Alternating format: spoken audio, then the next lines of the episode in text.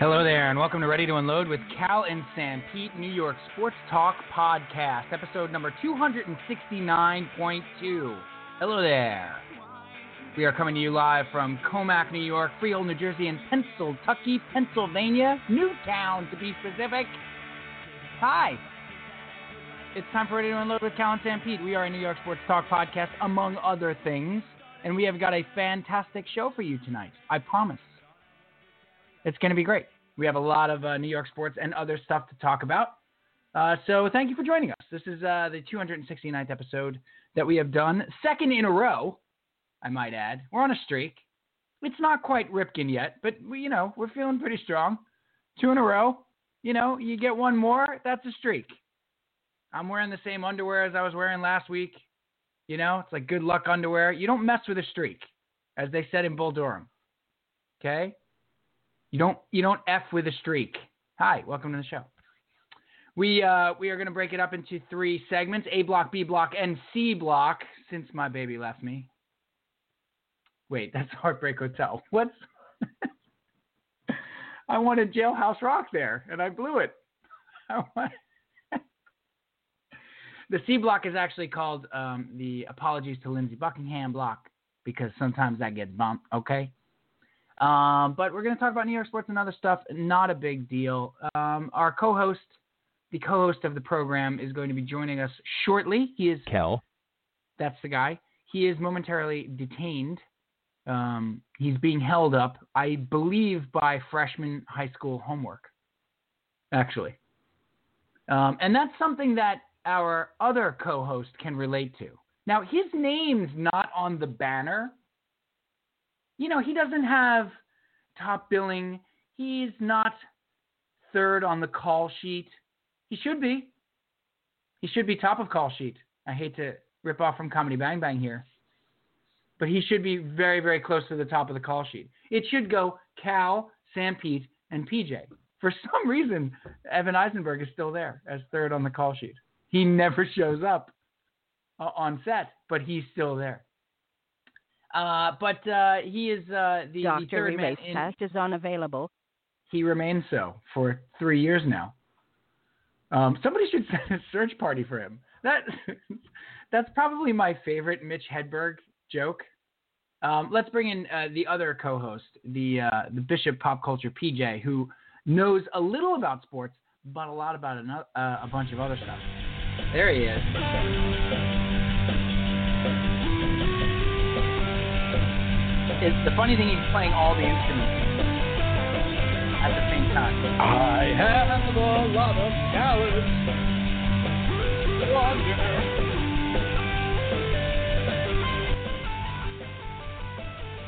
Hi, Peach. And good day to you. You know that that Mitch Hedberg that I'm speaking of, right? The, the party of three, Dufresne. When you're at a restaurant and like, it should be like a search party of three. What happened to the Dufresne? like when you you give your name to wait for a table and like somebody like says your name and and the person doesn't show up, nobody says anything. It's like I cannot believe how can we eat at a time like this? the Dufresnes are missing.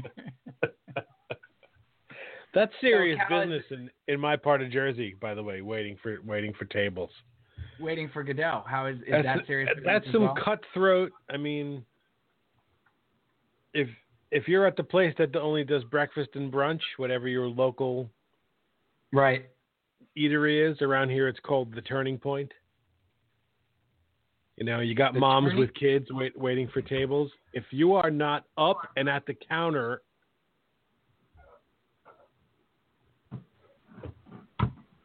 Right. They will trip If you- Yeah, they they will they will fight you. They will hurt you. they will. That's like ha- did you ever have the experience with a deli where you have to take a number?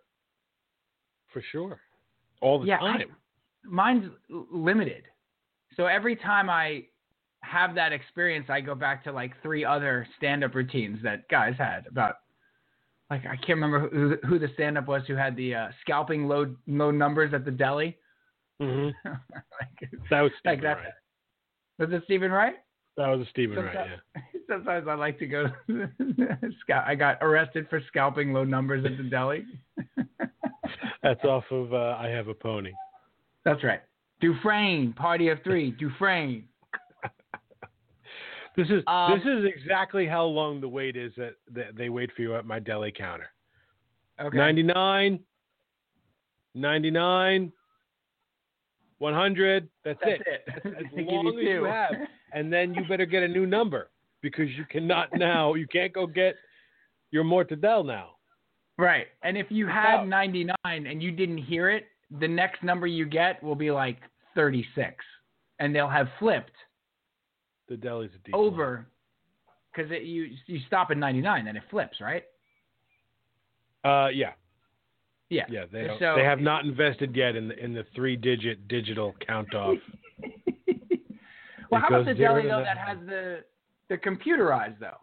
So like you sit like it's almost like the DMV where like you see the number come up on the on the Well, it's digital board. computerized, but by me, the, the overweight lady has to go and extend her hand all the way up to it and hit the little red button. They don't have any Listen, sort I'm- of remote. So she's I'm straining. not sure why her physique is a part of this story. Well, I think that's why the count is so short. She didn't want to do that. She's like 99. Oh, my elbow. 99. Screw this. Double zero. Your leg, my arm, forget it. You can't then you can't get your liverwurst. Somebody Also brought up liverwurst the other day. I can't. I know we've talked about it on the show before. I just want to reiterate. Yeah. It's an evil meat. It's a garlicky, salty paste designed to get rid of liver because they, That's all it 'cause is. they don't know what else to do with it. So you're saying it was manufactured by Big Liver?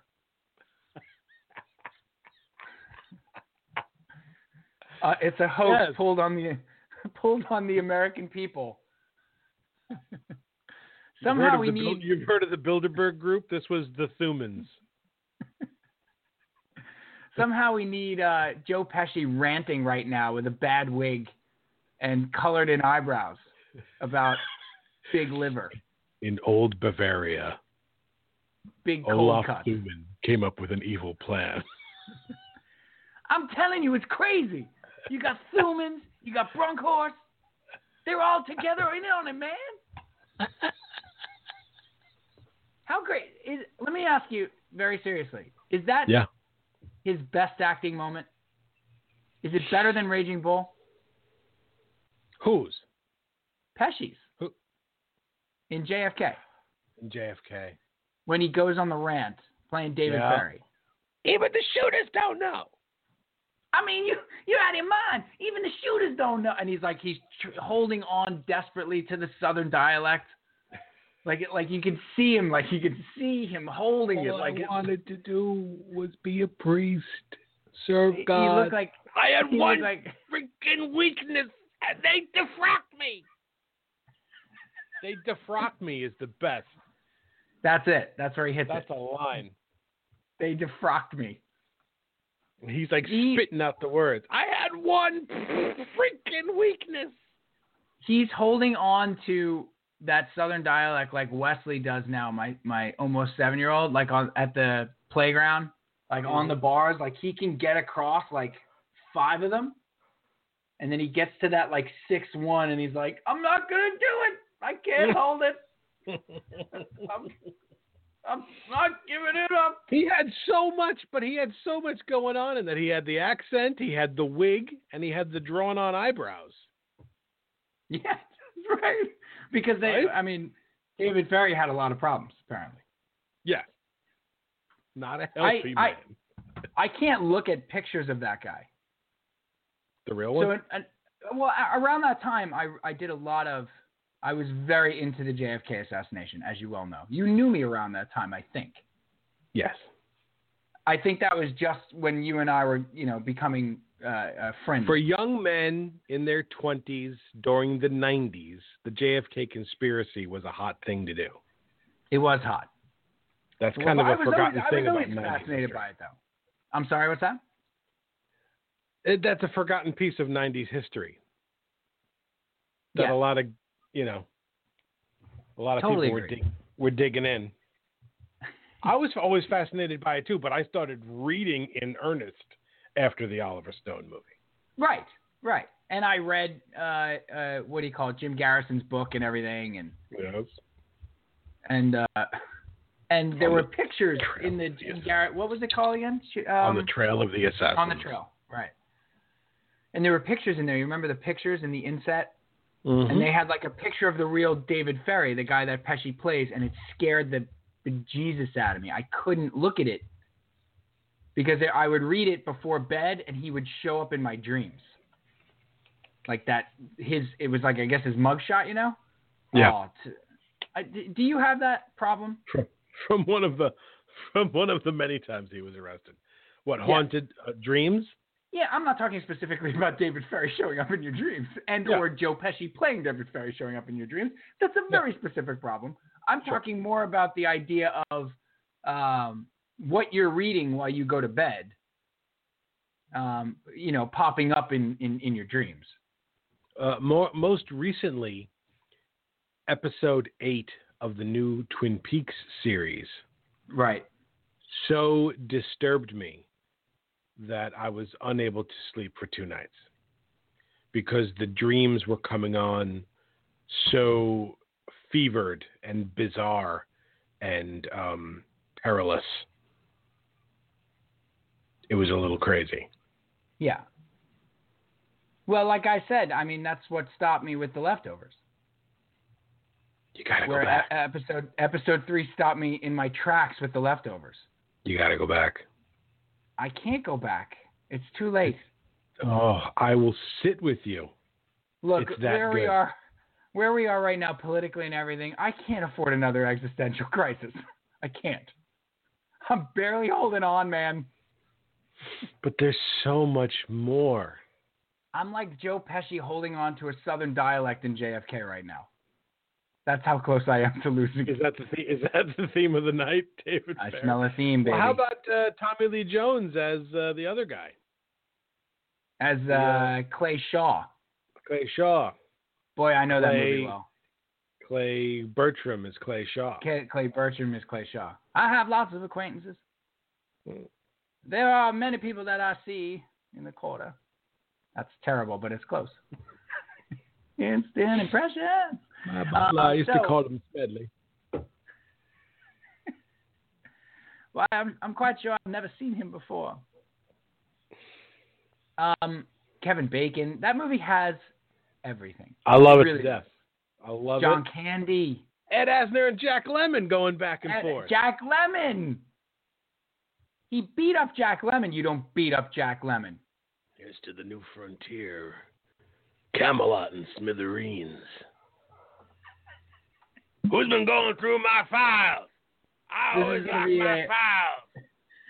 it's good for Ed Asner too because he's a communist. He's not a communist. He just looks Oh, are we sure?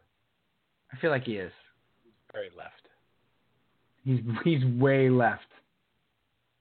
Um. So Well, New he's York like Fort- friendly left, like he was, you know, his Screen Actors Guild left. You know what I mean? Yeah, that's right. that's right. Like Ronald Reagan once was. Yeah, he's he's not putting bombs in libraries or anything like that. Not that I know of. Well, it's true. He's a little he's a little old for that. I feel like. and So, then, um, then he did Up, which I mean, And then he got up and everything's and it's redemption greatest song. movie ever. And I defy you not to cry. I defy you. Well, we have we have a term in my house. We call it it's an instacry. Certain things are an instacry. That's good. I like that. Have you uh, That have you is- seen the other the newer the newer Pixar Pixar one uh, Inside Out about the We- so- emotions inside yeah, the yeah. child? so we didn't make it through Inside Out because Wesley Mm-hmm. uh, basically is uh, that kid Yeah. and couldn't couldn't deal with his emotions while watching the movie about emotions. Yeah. Well, it's an instacry in my house to say to say uh, the name Bing Bong. Yeah, Yeah, because the it was we, I, character. we still haven't seen the end of it. Still haven't seen the Oh, okay.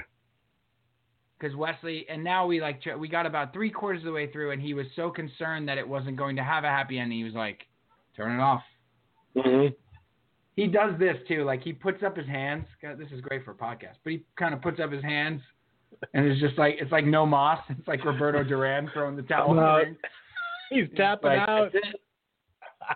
That's the way- he's like he doesn't really say like turn it off. He just like hands up. Yep. Hands, I'm out. That's it. Turn it off. That's all I got. I like DreamWorks movies, but th- there's no DreamWorks movie that's ever been an Instacry for me. Give me give me three that could have been. I mean, there you know there there are uh, long drawn out moments in Shrek where you're supposed to be uh, emotionally uh, Yeah, but- um, invested. Shrek's a comedy. Like even when the Rufus Wainwright Hallelujah is playing, it's it's not gonna make you cry. Right, right, right. I mean, that, Pixar is playing with real emotions. Like they are, they're not messing around. That montage and up at the beginning is is not messing. That's one of the most dramatic things I've seen on a in on film, Yeah, live action or you know or cartoon or whatever or animated. That's ridiculous. That montage is ridiculous. Yeah, you go sit there with your wife and you watch that. Good No. luck. no, can't. Christmas trees. That one made me Man. cry. Um, but um, uh, I- Inside Out, literally in the movie theater, I there was a moment where I gasped. I lurched out of my chair like this, and I Right. grabbed my chest. I went, "Oh God!" And my wife said, "Calm down. Right. We never made it to that point. You you may not want to." Yeah. It, I mean, this is like a year ago. Like Wesley, at some point, he's got to go back. Beautiful go back. films, though. I, I, I You really gotta go think back. They are, they are the vanguard of of that. They're pretty good. What's this new one coming out with like the death and the muerta and is that Pixar? Where the guy Wait, wasn't basically there goes- always one already one? There, there- there's another one yeah. because there was Where the, the- the Book of the Life kid- was the um, was the No. Mexican themed one. It was you know Dia de los is that what I'm Muertos. thinking of? No, no, no. There is another one that, that deals with what you're saying. I just don't know the name. Is it Coco maybe? Coco, maybe. No. Here, I just I googled it real quick and it says stop pitting Pixar's Coco against the Book of Life. Oh, there you go. There you go. So Book of Life came out in 14. I remember that. hmm That's not Pixar though. No, well, Book of Life was bold and romantic. It wasn't. Uh, Right. Coco looks Coco looks crazy. Crazy, man. Yeah, that's as the my new for- one. out, as right? my former college housemate used to say, in uh, his classic dismissive fashion, "It's just computers. I don't see what the big deal is. It's just computers." He sounds like a good time. we put on uh, Star Trek: The Next Generation, and we were absolutely blown away at the time at, at the animated new whatever it was, the Enterprise or whatever ship it was. All right. I mean, it was incredible for the time that on television they had this CGI rendered spaceship and it was moving and the stars were moving and there, you could see people inside the windows walking around. And we were like, Right. whoa, the special effects on Next Generation's amazing. And he walked through the room like, it's just computers. Oh, yeah, that's right. That- that- that's, that's what you do. You, you flip on a computer and then that happens, right? What did he uh, major in? Mid 20th century dickery? he was finance, baby. He was going to Yeah. watch the money m- bounce around. Of course he was. i going to school of finance, you know. Gonna learn Just about computers.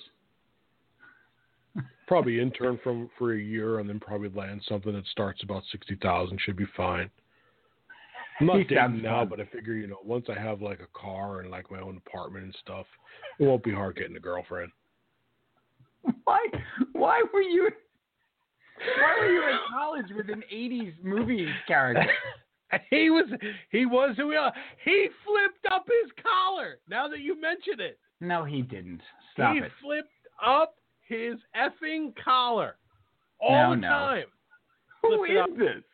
I Flipped must it know. up. I'm not naming him. You can't name names, but that's I'm not naming magnificent. I'm not naming names. Flipped up his collar. Who is this? Not a bad person would say that kind of stuff all the time. And he was Mr. Pink before Mr. Pink was Mr. Pink. He did not oh, tip. God.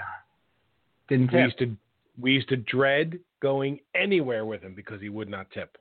Doesn't believe in it. You Doesn't know what believe this in is? This is the world's smallest violin playing just for the waitresses. It's such a. Let's just take a moment Sure. to to revel in the brilliance Mhm. of that scene in Reservoir Dogs opening the movie. And I remember the first time I saw it, I watched it with Antonello and um, friend of uh, friend of the RTU, part of the RTU Army, Dan Antonello, been on the pod many a time. He And, needs his um, own sound effect. He needs his own uh, bar over He there. does, he does. Danny Gotta work something Bacala. out. And uh, he and I watching, he's like, "You haven't seen this movie yet." We like rented it because you know you couldn't really see it in the theater, and he had seen it up at UMass or something like that. And um, I'm watching this opening scene, and I'm I, I it's nothing you've ever seen before, like in a And movie. Reservoir Dogs was one of those passed around tapes. It was That's right. it, That's it's right. made its way around like like the old phony phone call tapes would get, would go around. Like the Have you Jersey seen Boys, Reservoir right. Dogs. Yeah, because Right. Reservoir Dogs was not everywhere. You had to get it from a friend.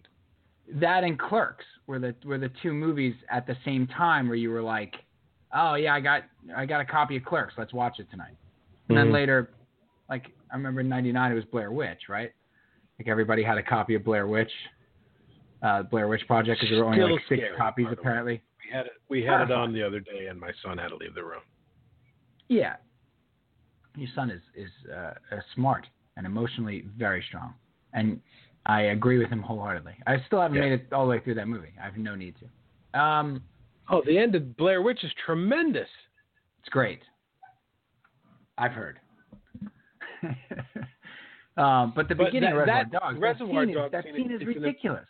It's, a- it's an amazing balance of right off the bat of um, strong acting versus some other type of acting. Well, yeah, because There- Tarantino, there are some guys Tarantino, at that table who are not actors. but and Tarantino, yeah, two of them are criminals. But Tarantino gives himself the the like a virgin monologue to open it, and he's a Yeah. terrible actor. Right. and he's at a table with like Buscemi, who's a heavyweight, and and Keitel and Tim Roth, who's ridiculous, and you know uh, uh, Michael Madsen, who's who's great at what he does, like, and he's Bump Bailey from The Natural, so I al- always love him. Um, and but he gives himself the opening bit, Yeah. and so you're not really paying attention to it. You're more like, what is going on here? And then all of a sudden, when when Buscemi starts about tipping, Why is he talking about this? you're like now you're in it. You're like, oh, okay, oh, oh that's okay. I have no idea Mm-hmm. what this is, but now I'm paying attention. In the begin, it- it's like very strategic that Tarantino does that. Well, Keitel's by a the good way- segue too because his first line is also terrible. I don't know how they kept that either. Which The one? whole, you don't know what you're talking about. oh, Joe. Waitressing is one of the best ways a woman in this country can make a living. is the cue card right off the set? What happened? it's there? actually on Buscemi. It's like Brando style. It's on Buscemi's head. I got a little index card. You don't know what you're talking about. Waitressing is the number one occupation for single women in this country. That's what it's It's thinking. the one job that any woman can get and keep, and the reason is your tip. You know what this is? But you're not. But you. And by the way, for everybody tuning in for sports talk tonight, welcome to uh, Cisco and Ebert. welcome, welcome to waiting for Cal. Yeah. the new the new Beckett play, Waiting for Cal. Um, that's two references to Waiting for Godot in one sports talk podcast. I think we hit our limit. But it- it's just it's just brilliant because the the like a virgin stuff is very funny, but you're not even paying attention. You're like, what is going on here? And then when Buscemi starts in, it's it's just it's, it's tremendous. Mhm. Mr. Pink, no offense, but the last thing you need is another effing cup of coffee. She Yeah, only Penn filled is my good. coffee up three times. I mean, when I come here, I expect my coffee to be filled up six times, which is ridiculous. which is oh, so good. Um, you have six cups of diner coffee and see what happens to you. yeah, yeah, exactly. Although it depends on the diner. There are diners that I have been to that where I could sit and have six cups of coffee. Or six fill, six fill ups of that little what is that an eight ounce cup? Not a big cup. The little mug, the diner mug. All not right, big. yeah, if it's if it's the little cup, yeah. But I go to diners diner now mug. where they pride themselves on the swimming pool mug. You know, Do you like the swimming pool mug for coffee, or is this in the fun hate, mug? hate, Yeah, I don't like it. hate. Your coffee is ice cold by the time you're halfway down. Right? Are we It's the only ridic- people that have figured this out? Nah, we are. We are. I don't want I to be feel- misogynistic, although I am, but I think Oh, ladies boy. love the big Wow. mug. They like to put their hands around it as if they're warming themselves over a small private fire.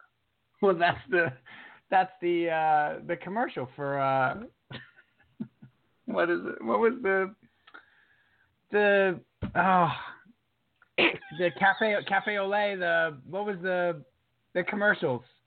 You know, they'd What, be the- like sipping Oh, the Well, what's international coffees? international coffees. What is it? What was what are they called? What was the brand? Cafe au lait. I think Oh, I that gotta was Swiss mocha. Yeah. Swiss, yeah. I I gotta go because Dan and I used to make fun of that all the time.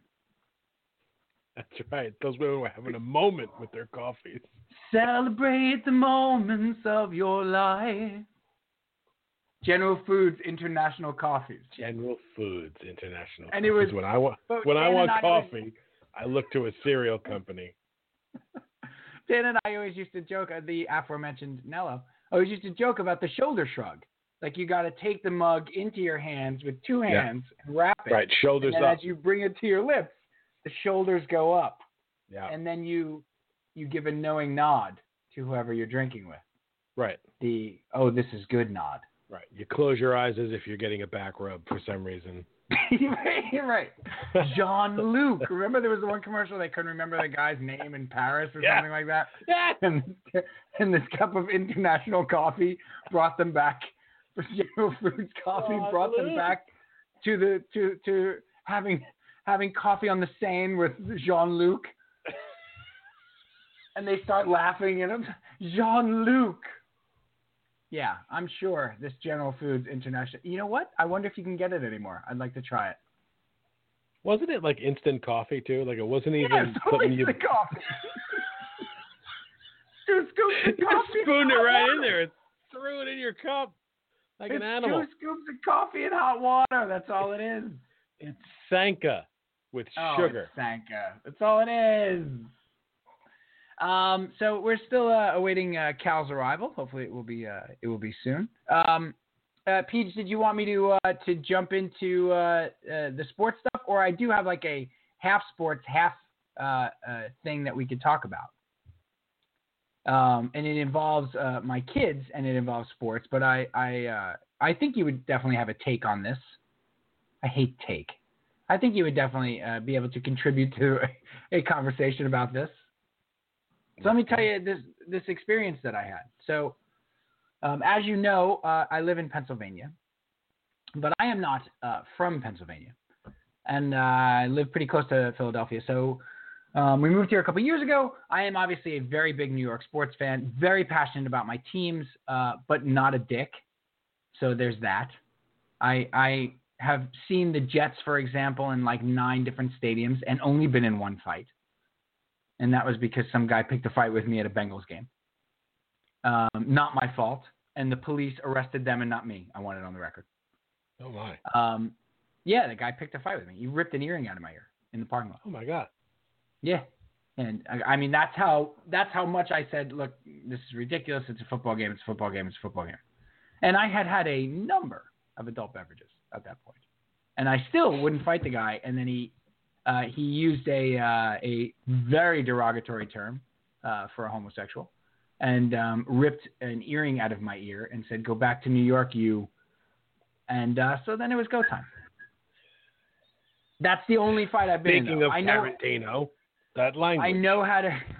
dun, dun, dun, dun, dun, dun, dun, dun, dun, dun, dun. Um, so I know how to handle myself around uh, fans of other teams. I am not a jerk. I'm not jerky about um, uh, uh, my fanhood. I wear, you know, Mets hats or Islanders T-shirts or wear, you know, Jet stuff like proudly. Uh, but I, I respect that uh, people uh, like other teams. We've talked about it a bunch on the podcast since I moved to Philadelphia or the Philadelphia area, since I moved to Pennsylvania, um, that my kids were dealing with, you know, like a teacher who's a huge Flyers fan, like Wesley's kindergarten teacher. Uh, uh, you know, he's in first grade now, so we're all 100. But um, she was a huge Flyers fan and a huge Phillies fan, and she's got, you know, Wesley and my buddy Dave's kids are Mets fans too because he's from New York. She's got like four David Wright jerseys with Casey like in her classroom. She must have been like, "What did I do to deserve this?" Like there's paintings of Chase Utley up on the wall and stuff. Like it's, uh, but my kids have stayed strong, stayed relatively strong. As Wesley's getting older, it, it it's almost like a license for either kids and or adults to be a little jerkier uh, about it. Um, yes. So Casey's still like a little guy. You know, he's he's only four. He wears his Mets jersey. It's okay. You know, you'll get the cute comment. You'll get the oh, I was gonna say something, but he's such a cute little guy in that Mets jersey. You know, Wesley wearing the Mets jersey, it's ah. You know, so here's what happened. Wes had Jersey Day at camp big camp, like 200 kids, big camp. Um, had Jersey Day at camp, and so he got a Cespedes jersey, Mets jersey, uh, over the summer, and he's like, I want to, I'm gonna wear my Cespedes jersey. I'm like, okay, great, and I encourage this. I want to keep them. You know, look, a lot of people uh, indoctrinate their children with all sorts of stuff. I'm indoctrinating them in sports. That's it. That's all Sure. I'm giving them. Sure. Um, and so I encourage it all the time. You know, where you Mets at? Where don't worry about what people say. A- And and I never say we hate the Flyers, we hate the Phillies. You know, there's only one team we hate. That's the Rangers. Everybody knows that. Um, no, but seriously, like I I just say we root for our teams. We don't root against the other teams unless we're playing them. And if somebody else likes the Eagles, they like the Eagles. That's okay. You know, we we just we like the Jets. You know, or we Mhm. like the Mets. They like the Phillies. Mhm. You know, to really try to keep it respectful. Everybody is not doing the same thing as me, No, i apparently. So, not not exclusive to Pennsylvania. right. So we get to Jersey Day. E- Exactly. And I'm not I'm not pretending in any sh- way shape or form that this is unique to uh, uh, fans of Philadelphia or fans of whatever. It just so happens that I live in a different state than most of the teams I root for and that the kids root for. And it's important to them. And it's important to me. Watching Met games with my kids is like a joy. Like the Islanders start uh, the season in 22 days. I can't wait. We're going to be watching on opening night. Me and the boys are going to be watching on Friday night when they play the Sabres. Like, we we can't wait, you know? So, camp, Jersey Day. He wants to wear a Cespedes jersey. I should have warned him that he's not at his other school where they knew he's a Mets fan. Mm-hmm. And his other school is like the trust tree, like the nest. Like everybody was like cool with it. You know, like uh, even the teachers that are Phillies fans or whatever would uh, never give him grief about it or anything like that. And so I had gotten into a place of complacency about this and not warning him that, hey, Wes, somebody may say something to you today about your jersey. Don't worry about it. It's not a big deal. And just say, hey, you root for the Phillies, I root for the Mets. Not a big deal. So I drop them off. They have like a check in. And one of the counselors who runs the camp, he's like a 20, 22, 23 year old guy, blah, blah, blah, is checking the kids in. And he sees, and then what you do is you check in and then you go with your group. And there's like 15 campers in each group, whatever. He sees West in the Cespedes jersey and he goes, Oh, West, don't tell me you're a Mets fan. Oh, come on. Really loudly. Mm-hmm. And so now every kid is looking at Wesley. Like every kid in the line, he was like one of the last kids to be in the line. Like every kid's looking at him. And he like goes off to his group and he's like ready to cry. He's like embarrassed. He's, you know, like totally like kind of, you know, just feeling like crap. Like about Yeah. wearing the jersey. Now he's like all self conscious. So he takes it off. Doesn't wear it the rest of the day. Like he takes it off while he's in the group because like kids are like pointing at him and stuff. Because the counselor said something to him. And when you release the counselor's throat right. and So I dropped him pick to him the up. ground, did you tell him that this was inappropriate? I pick him up. He's not wearing the jersey. I was like, "Hey, how was Jersey Day?" He's like, "I don't want to talk about it." I'm like, Oh, "Oh, you know what happened? You know, I, I don't want to talk about it." All right, well, what happened? Well, you know, such and such said something to me when I was on the line about uh, don't tell me you're a Mets fan or something, and it was really embarrassing. And so I just I don't want to wear Mets jerseys anymore, Daddy. And I was like, "I'm sorry, Come what?" on. Yeah, I don't want to wear Mets jerseys anymore, Daddy. I, you know, ma- I mean, just when we're watching the game at home, or if we go to a Mets game, I'll wear one. But I, I don't want to wear one anymore. And now I'm like furious. I am livid, and and and because i- if it was a kid, it would be so much easier to deal with. You know what I mean? If another kid said that to him and he got embarrassed and stuff, then fine, that's okay. We can work through that, and you got to toughen up a little bit. And hey, Wes, you're going to take that kind of thing. It's not that big a deal. But for the counselor to point him out Yeah. and do that is just infuriating. Like, come on, man, don't mess with what I'm doing here. Hey, you Wes, know? nice clown shoes, Wes. Nice. Yeah, like like don't don't don't do that. And and I I, I I've and had so- soccer coaches here who, uh, when we were at soccer games, you know, the kids are in uniforms, but you know, the little brothers are there, the little sisters are there. Yeah, yeah. And uh, yeah, I- I've seen them give the kids crap about the jerseys Right.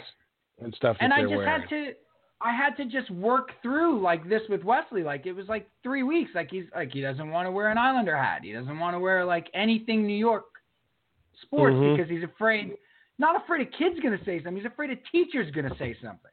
yeah, that's redonkulous. So I was just you know, like somebody was like, Oh well he could he could have gotten the same thing on Long Island about the Mets and the Yankees and I was like, Yeah, but there would have been twenty other Mets fans there. Right. So there would have been He's there the- would have been fifty Yankee fans, there would have been twenty other Mets fans there. You don't do that to the odd duck. the kid's the only Mets fan in three counties besides his buddy, my buddy Dave and his kids. Mm-hmm. You know, like you don't do that. Mm-hmm. So I've had to, I've spent literally like three weeks like reprogramming him to just be okay with it. You know, and he still, he still won't. He, he still like the other day was. Right, he had an opportunity to like bring something to school or whatever that was Mets related or whatever. And his teacher this year is a huge Phillies fan, and that's fine. She seems awesome though. She seems like the person who kind of person who would never do that to him Mm-hmm.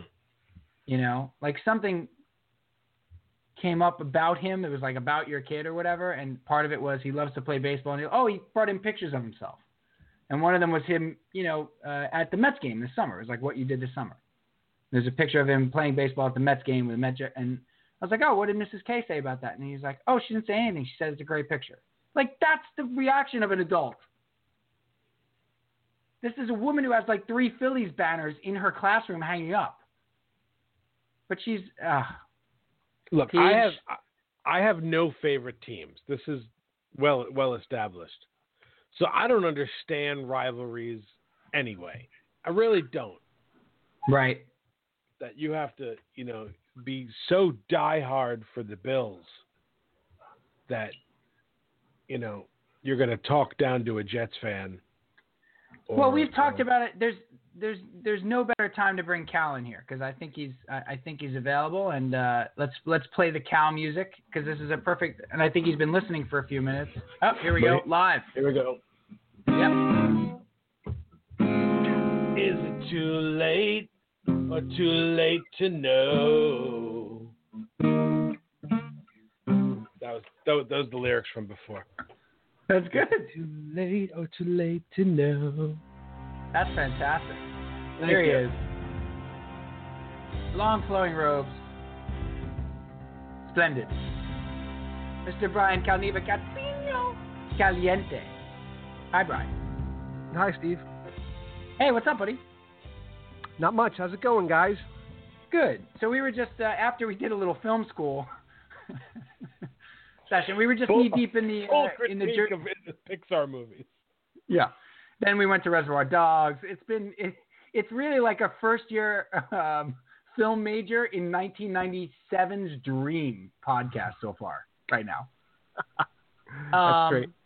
But we were just uh, knee deep in the Jersey discussion. I was telling you know this story about uh, Wesley and, and his counselor and stuff, and Oh yeah, sure. and uh, and uh, I was going to say one of the things that we've talked about on the podcast a lot, and I think it's great to bring it up again because we're just back, um, is the idea of like how to be a fan. Like this is happening a lot now, right, Cal? Like the Jets are going through this. We're going to talk about football in a second, but the, the Jets are going through this with like you're being lectured on how you're supposed to root for the Jets this year.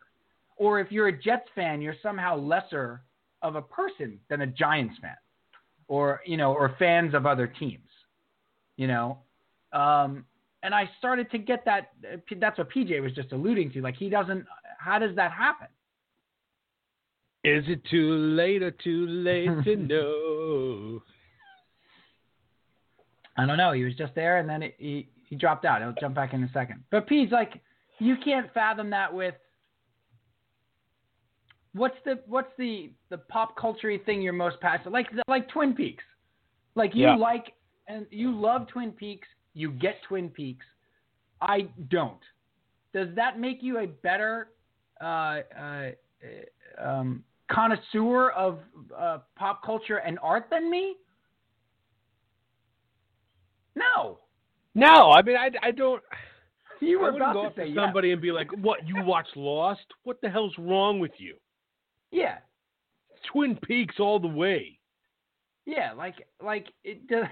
you watched Lost. Like a meathead. You watch you watched Lost. What's wrong with you? The Twin Peaks, man. Like being a Twin Peaks fan makes you a better human being than the Lost person. Yeah. Do you think that's true? I don't know. Can you hear me? Yes. Okay. Then yes, I think it's true. Good call. Why is the why is the the fan of the team that has more success a better person? They're not. But why is it why is that perception there? They think they I are. think they've got a bigger squad. They've got a bigger gang, so they can Is it tribalism, I guess? yeah, Yeah. they can saunter up to you and say what they want. It's true. there's been a lot of that with the Jets, Cal. Don't you think? I mean, I think there's been a lot of it with the teams that we root for, uh, for not for, but for, um, in terms of like the Jets, like wanting people wanting the Jets to tank, right? Yeah, but Jet fans want the Jets to tank. No, I know, but it's other Jet fans telling you. First of all, you say you're a Jets fan right now to people that aren't Jets fans. The the the hysteria. It's like uh, you might as well be wearing huge clown shoes and a nose and have a spritzer bottle and like you. I, I that had this happen last night at uh, hockey with the team I'm playing with, and these are all new guys. And one guy was saying to the other guy because he grew up in mid Jersey and was a uh, is a Rangers and Giants fan, and he's like, is anybody even a Jets fan? And I'm like raise my hand like quietly in the corner of the locker room, like I actually am. It's like Well, it's get a funny load of because this guy. We got one. You're expected to become a Giants fan if the Jets are bad. That's that's the expectation is that you you can't stick with a team when they're bad. Yeah. You're an idiot if you do that. Just become a Giants fan. Right. But J- there's Jet fan on Jet fan crime here too, because if you're rooting for them to win this weekend, you're an idiot. Yeah. Apparently. It was always like that with the Mets too. The Met, the the the the, the Met uh, fan police always came out in force and told you how you needed to be a Mets fan. That's right. You don't Yeah, get it as I- much anymore, but I think you're going to start to get it again now that they're I- bad again. Absolutely, which is a, is a great segue into uh, uh, some of the stuff we wanted to talk about tonight. But but just to stick with this uh, with the Mets, but just to stick with this for a second, and just to put a button on this, um, you know, I had buddies tell me like, oh, you got to toughen him up. He's going to expect that. Blah blah blah. It's not a matter of toughness. It's a matter of the kid's uh, a- a- an emotional kid. You know, it, uh, I shouldn't. I just want to know how to combat that, right? Like how to just make the make make him feel that it's okay to root for the team that he wants to root for. And we live in such a climate that it's it's kind of difficult. Like I'm not being snowflakey here. Like it's just I don't know. I'm I'm trying really hard to instill in them what I have always had, which is it's sports. Like you should be able to go. so, Like I said to somebody, I was like, I was going to take them to the Flyers rookie Islanders rookie game last night to take the boys there, and they were like, "What are you crazy?" I'm like, "Well, no. What what should happen at a hockey exhibition game? Li- Like, they're not going to be standing on their chairs screaming that Giroux sucks. Like, what what should happen? You never know though.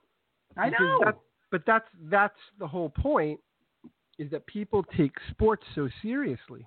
Right. They take it very seriously. That's the insanity, right? Right. Hey, listen, and if you can't handle it, then get a, get out. Right. Yeah, or you're or you're you're a wuss or you're a puss or whatever, you know, Right. like It's it's like really serious stuff and um it's not. It's not. no. It I was saying means this to- nothing in the scheme of everything, and you and you look foolish if you belittle or berate someone that doesn't take it as seriously as you. Right. I think one of the earl- uh, uh, one of the start uh, at the start of this conversation, Cal, I had said to PJ, which is something I hadn't mentioned to you, but I have noticed in that as Wesley's gotten older, as we've lived here, the comments have gotten less cute. You know what I mean? Like they see the the fan the, the Phillies fan sees Casey in a Mets t-shirt, my four year old, and is like, oh look at that little guy, that's awesome. I was gonna say something, but he looks so cute in that jersey or whatever. They see Wes now, it's like, oh Mets fan. You know, it's not as he's getting older, they're just it's getting jerkier. You know what I mean? I Well, don't it's know. also it's um it's the bully mentality also. Right. You know, pick up pick on someone inferior, and if you root for a team that stinks, that means you are inferior, and you are a prime target. Right. And that's Yeah. sort of what comes out of people. You know, that's like the base instinct. It's tribal to the worst. Well, listen, Yeah. we got we got plenty of time. Let's fly through the uh, the blocks here. Um, so I, I wanted to start, start. This is a great place to start because in A block I had wanted to talk about Dom Smith and the Mets, and this is something we've never touched on before, Cal, and it's fascinating to me. You and I were talking about Dom Smith the other night. We were we're a lot like Phil Sims and uh, what's his name? I know Simmons always says that, but it's so true. Like we were talking the other day off the air, Right. um, but we were genuinely, They literally were. yes, um, about how a perception of a player for your team is formed. It's it's almost like a relationship, like the like the early first impressions and stuff. Like you can never go back on, and we're we're dealing with this with Dom Smith right now. Dominic Smith for the New York Mets came up last week. Uh, You know, big prospect, big, uh, uh, and I'm I'm using big not that way, um, big time uh, prospect for the Mets. Um, probably the third or fourth best prospect in their organization. Five organization, by the way, hockey's coming up 22 days. Um, and is it is it, not- it it's starting to fascinate me, Cal, how we as old men, because it's different as a young guy, because you have a I think you have a way bigger tolerance for players when they first start for your team as a young guy than you do as you get older. I don't know about that. Like Wesley, Wesley will give Dom Smith 500 at bats. Oh yeah, as a when you're a kid, yeah, That's what Sure. I'm saying. Like as you get older, I think the at bats that you're willing to give a guy go down and down and down and down. Yeah, but don't you think it then comes back around as you get older again? Like, Probably does. right? Like a 22 year old guy has no patience. If the, the kid comes up and strikes out in his first at bat, he's a bum, right? Right. But the 40 year old guy is going to give him a couple at bats before he calls him a bum. But I think the 40 year old guy, especially for uh, the Mets or, or the Jets at quarterback or something like that, the 40 year old guy hasn't seen winning where he has a lot of patience. No, I don't think he's got a lot of patience. He's got more, though, than the quick trigger uh, young male. Definitely. Uh, But, but then I think he gets to be 60 and then he's like, you know what? Give the kid 500 at bats. He's only been here 10 minutes. Or Yeah. he goes, three at bats, get him out of here. He's a bum. I'm going to die soon. And I need That's- to see a winning team. at that point, it could go either way. but I want to talk about this con- this this construct about because we're dealing with this with the Islanders, we're dealing with it with the Jets, all the teams we root for. This construct of perception about a player on a team you're a fan of. And I wanted to use Dom Smith as a jumping off point because you and I have very different sort of perceptions of him right now not not that you hate him or you've written him off or whatever. He's two for three tonight, by the way. Had another home run, but not that you've written him off or whatever. Or, or I think he's gonna All right, be a- you win. Right.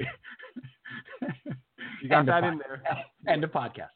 Okay. Uh, but or that I think he's going to be a superstar.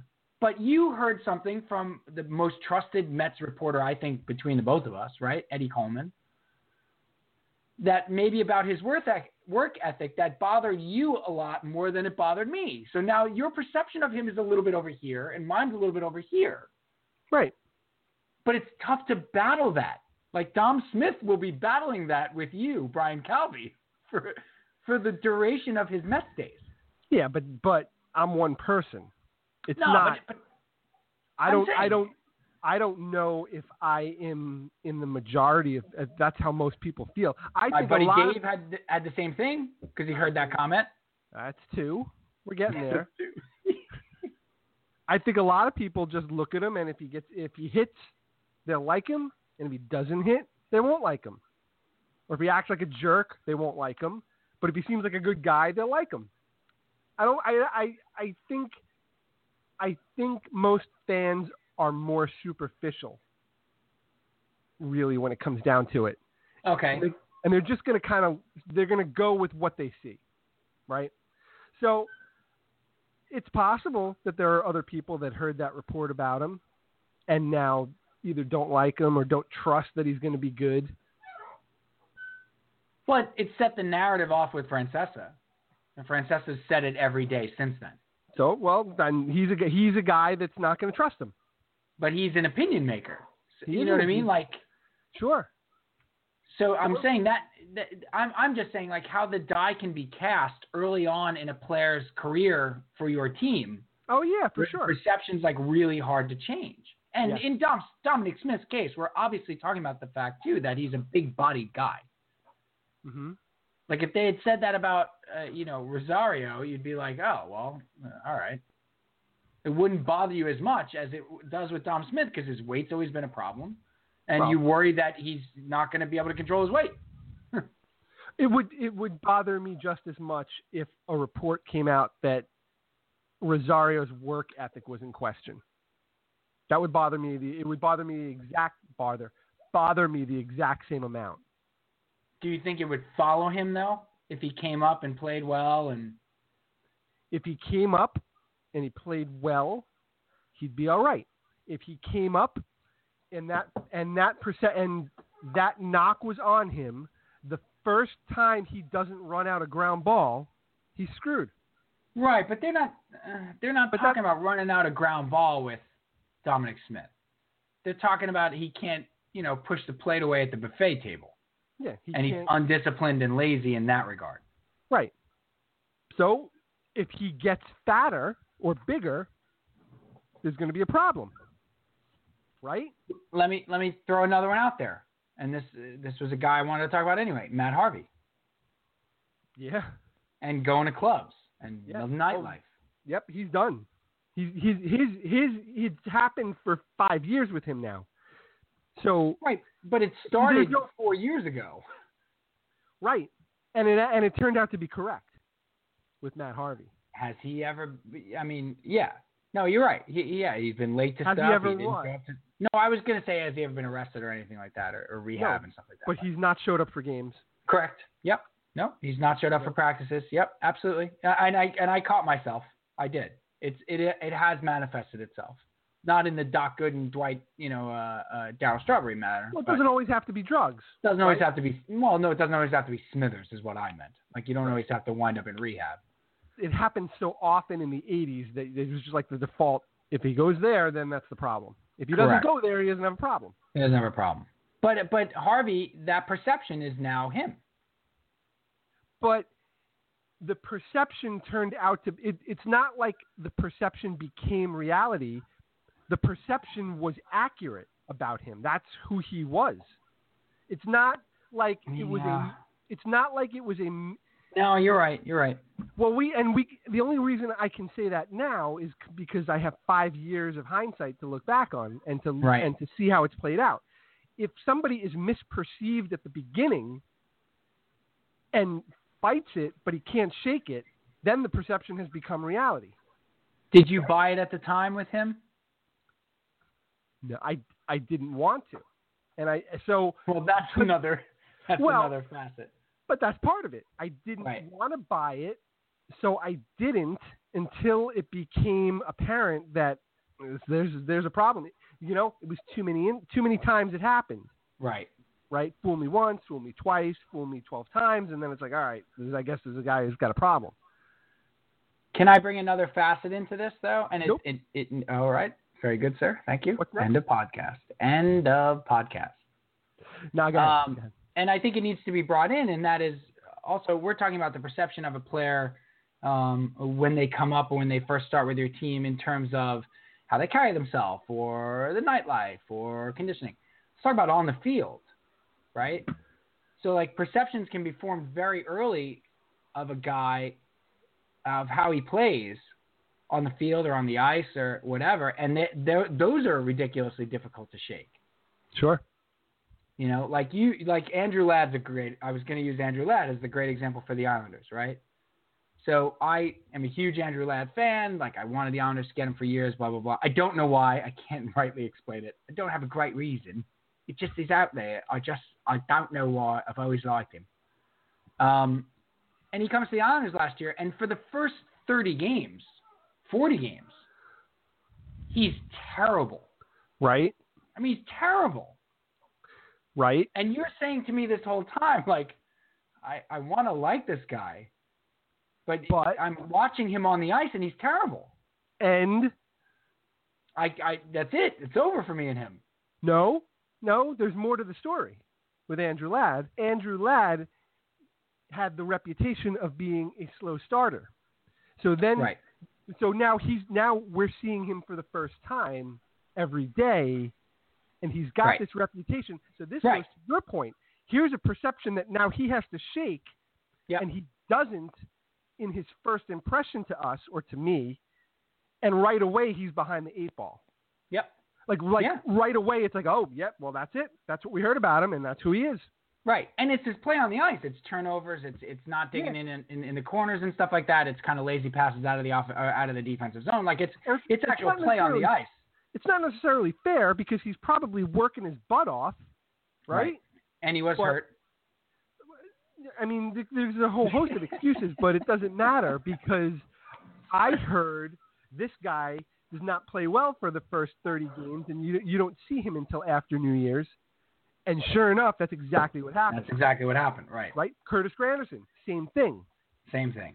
every year, you know you're not going to get anything out of Curtis Granderson until Father's Day, Right.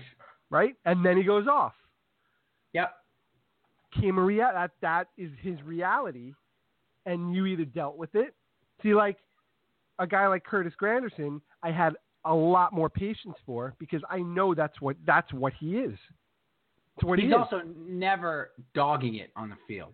Well, I mean, That's that's the other part. until this year. But He's, he's a good guy, he's a great guy. so he gets he gets a pass because he's a good guy. Not to everybody, you know. You talk to a lot of Met fans; they hated Granderson. Yeah. They couldn't stand him. Yeah. He could have saved kittens from the tree, and they wouldn't have cared. Kittens from the tree. Kittens from the tree. That's Is the tree a uh, on fire at least? that's a Sarah McLaughlin album. Kittens from the tree. and not a good one. No, he's That is seen the not a good commercials. album. That is a very that is a very weak album of hers. I gotta No. say. They didn't didn't Yeah. play well.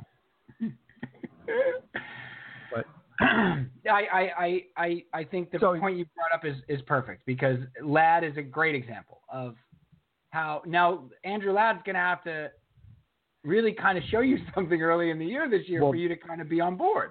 Yep.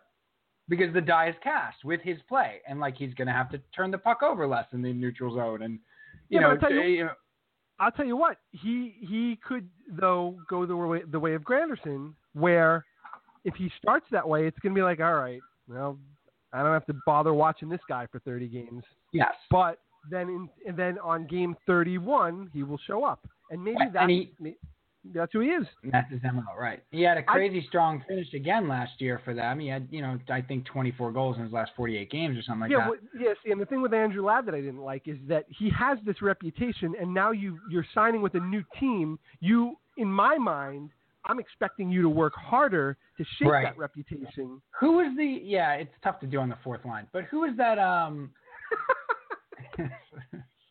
sorry, had to get that in, counselor. oh Um, my God! Did you get the who- second stage of your retainer yet, or no? yes, yes, we have, we have been retained for another season, and Okay, we're good. really, really happy happy Congrats. about it. Congrats. Andrew Ladd's uh, defense team. Um, no, but uh, uh, who's the baseball player I'm thinking of too? Like, was it John? Not John. Art Howe? not Art Howe. Was it You mean Len Art Howe? Cicada? Uh, you mean Art Howe, who was the the special guest at baseball camp? Yeah. The one year that I went. That same Art Howe. That's the only we went to Smithtown baseball camp, and I only went once. You went a bunch of times, right? Yeah, I Yeah, went I three went years. once, one summer. Yep. one session to Smithtown Baseball Camp on Long Island, and they would have a Major League Baseball player come in every year at the end of the camp. It was like a big deal, and like you got autographs and you got to talk to them and stuff like that. And in years past, they had, did you have Wally Backman maybe once? One year we had Wally Backman. One year we had Frank Viola. Frank Viola, right? And, then my one year, year, we was had- Art Howe. Art Howe. And it was cool because they would come in full uniform. Yep. So it was like, wow, this is and and at that point, you're ten years old. Inexplicably, inexplicably. you In full never- uniform. yeah, like like you never put that together as a ten year old. Like this man just drove here in his full uniform to a baseball camp. That's weird. And the thing about Art Howe, which I love, and I have the picture somewhere. I took the picture with Art Howe. Did you take a picture with Art Howe? I might have. I was so No, but I think disappointed. I think everybody did.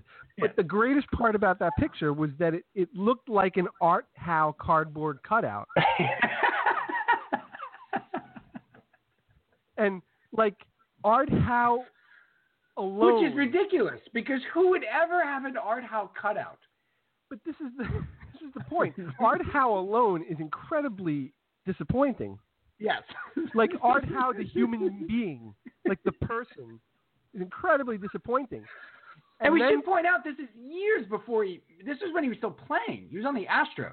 he was on the Cardinals. He was at on the this point. Cardinals then. Okay. Yeah. But it's like he has nothing to do with the Mets. Nothing. No, I mean he looked years and years before he's the manager and stuff like that. he looked 55 years old at the time, and Yes. he was really only like 30. Right. he had a fake smile. He looked like a card. So not only was was it Art Howe, but it was a boring Art Howe. Right. You look like you were uh, like at Dunkin' Donuts taking a picture with Eli Manning. Like right, the Eli like in a Manning car cutout. dealership.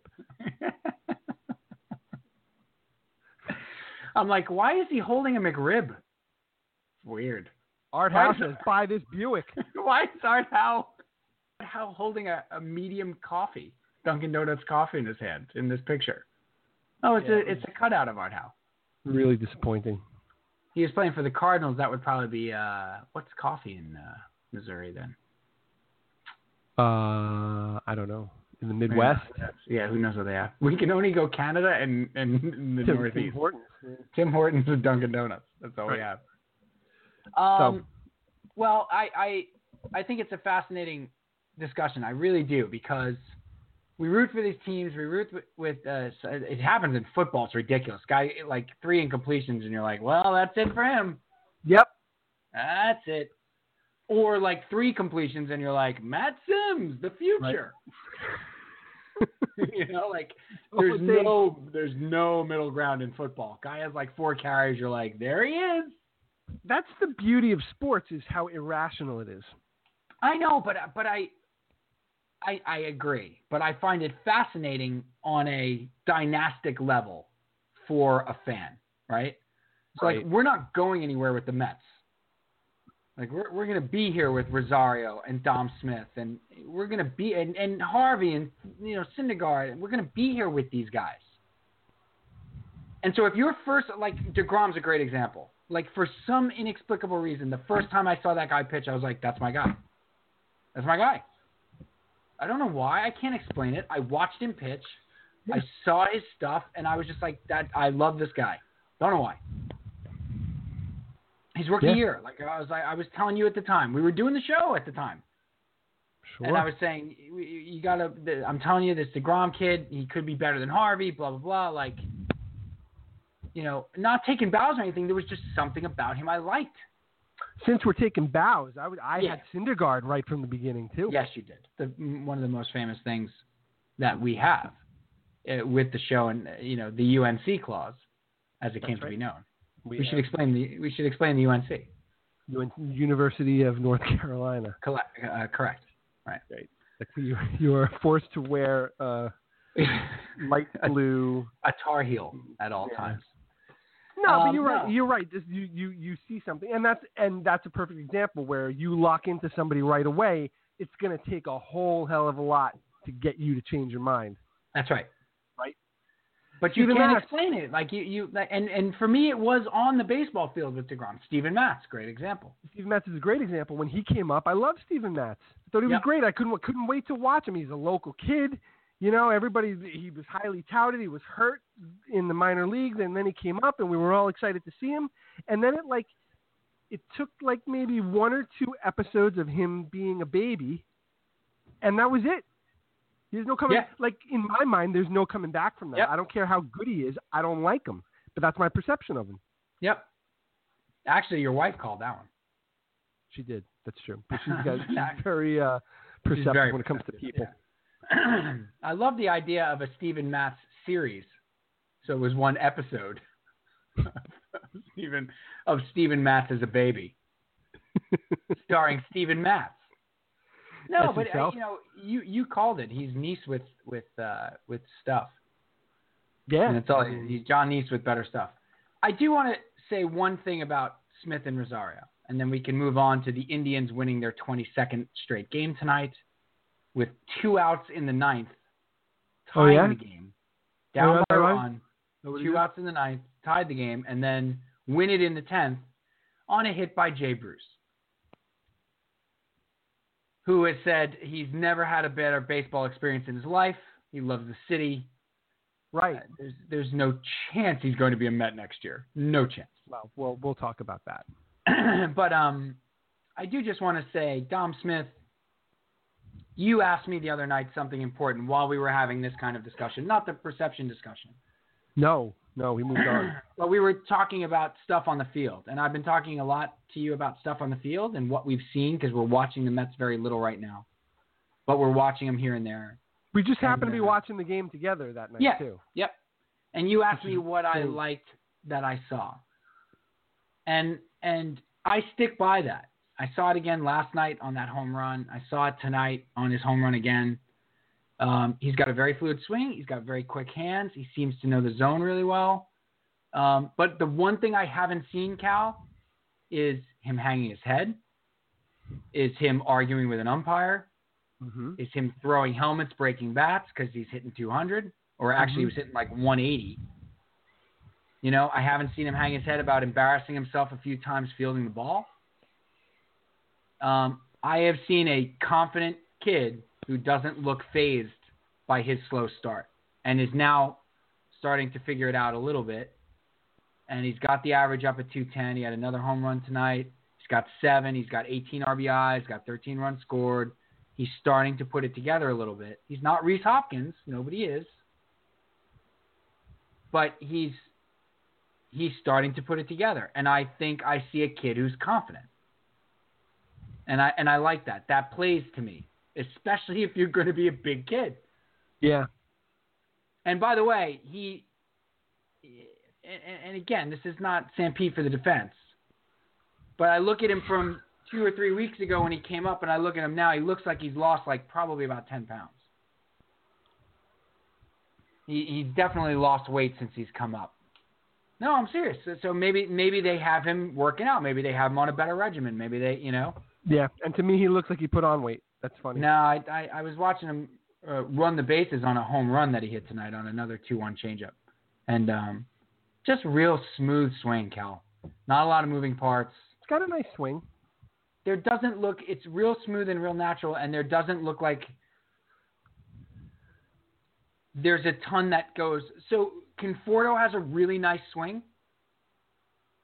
Conforto's a little more mechanical. Dom Smith's a little smoother. Right. Um, it just doesn't look like there's a lot that can go wrong. And if something goes wrong, it can be fixed. You know what I mean? Yeah. I don't know. It just, it just, he looks mechanically very sound at the plate to me. It's just going to take time for pitch recognition and to see how major league pitchers get you out. That's me. That's fine. We'll see what he we'll see what Yeah. he comes back with next year after uh Yeah. This year is gravy to me. This year is, is get him 150 at bats and just let him get his feet wet. taste. You know, and, taste of the and big leagues. Yeah, and, and let them get a taste, and let them get a taste of what it's like to be on the road, and let them get a taste of what it's be, like to be in a clubhouse with. Same thing with Rosario, same thing. Who, by the way, has gotten his average up to almost 280. So, you know, again, small sample size, but he had another base hit, another stolen base tonight. You know, his plate discipline's looking a little better. He had, he's had a couple walks in his last few starts. And We'll you know see. what? Okay. Just I, I'm, I just wanted last Please, thing about the please. Mets because um, that's a good point about Smith and Rosario, who you can see are clearly working. Terrible, future. terrible USA USA cop show. Smith and Rosario. Mr. Rosario. if you had said Rosario and Smith, wouldn't have worked. No, Smith and Rosario. Well, well, wasn't that? No, I was thinking of Rizzoli and Isles, but that's not Rizzoli and even Isles. close. But Smith and Rosario, Right. Buddy Cop Show, and Terry Collins would absolutely be the chief, right? Absolutely. I mean, that's a given. Right? That's a given. Curmu- the curmudgeonly chief that has no patience for these kids. you two guys are going to be the death of me. Would it be Terry Collins or Sandy Alderson? Sandy Alderson's the uh, the mayor, obviously. of course. You obviously. want to do a you want to do a quick commercial for it? I'll give I'll Please. give you some music. He's either the mayor or the police chief.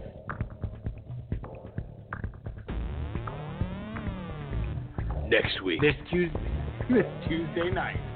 I'm sorry. Go, go, go, go. He's a sassy, brash, young rookie detective. He's a heavy, overweight, donut eating rookie detective. They're both rookies. But that's not all they have in common. Tune in Tuesday to find out on Smith and Rosario. Damn it, Rosario, give me your bat. I tell you what, Dan Murphy's gonna be the death of me. Tell you what, that Rosario, he's going to be the death of me. Alright. We feel that Rosario and Smith are very solid detectives. We're going to bring them along. That You corrupt music, by the mayor. way, wow. Holy smokes. Perfect. We didn't do that music justice. Let's put it that That way. was good. So any, all right, Oh, so really, Rosario.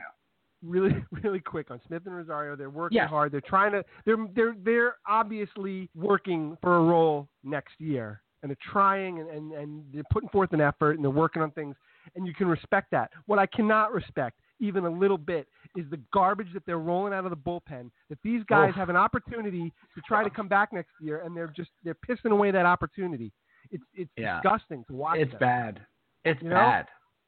I mean, it's You not know- like the starters are covering themselves in glory either, but No, but but the whole point is that there's the rotation is set for next year, right?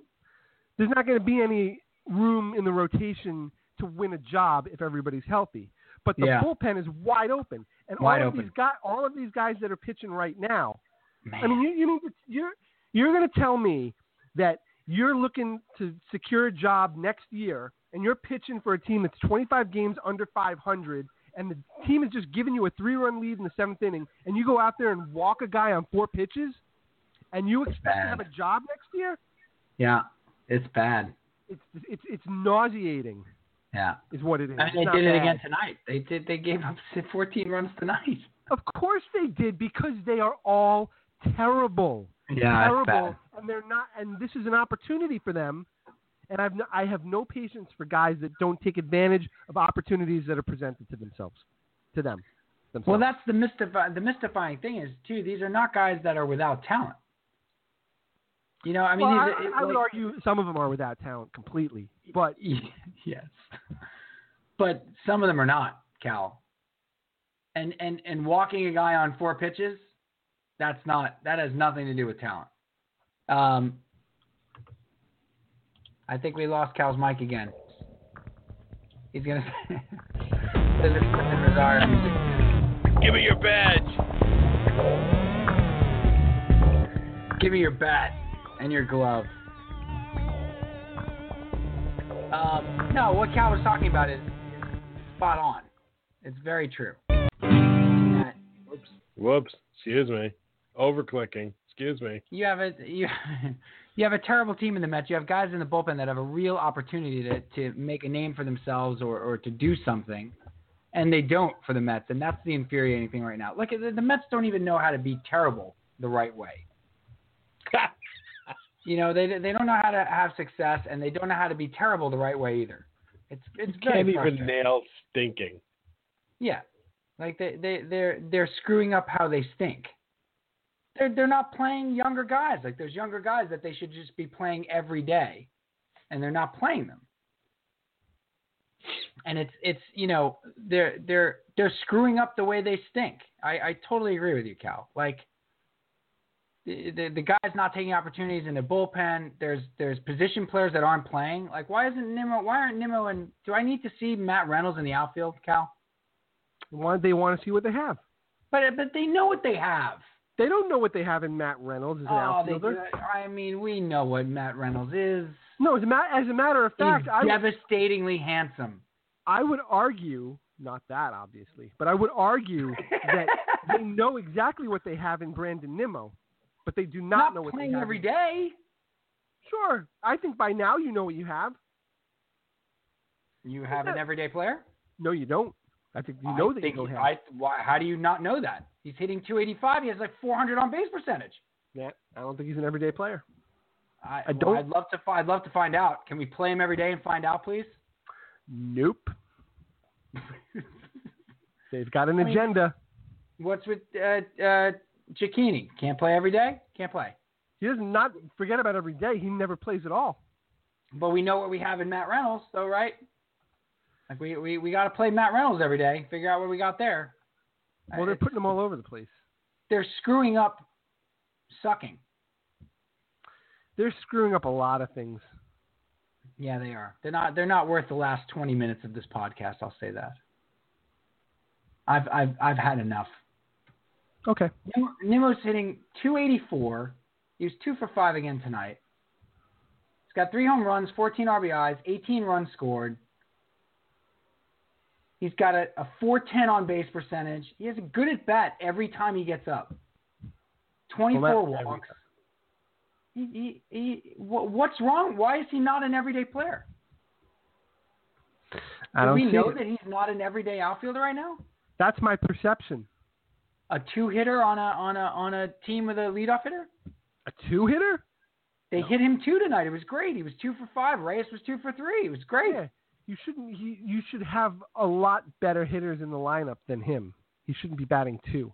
What is? I don't know. I see. What do you have against this guy? You don't even know what he is. Twenty three years old. I, I have nothing against him. I just I don't bel I don't buy that he's that good. So I what think does he need to? What would he need to hit for you to think he was good? How many bats does he have right now? This year? Right now, how many bats does he has he I, had? I'm looking. I'm looking. One fifty? No, probably not that many. 111.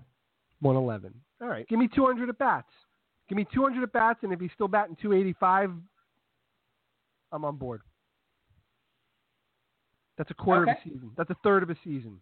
A a third of an everyday season would be 200 at bats. Right. He doesn't even have 200 at bats in his career yet.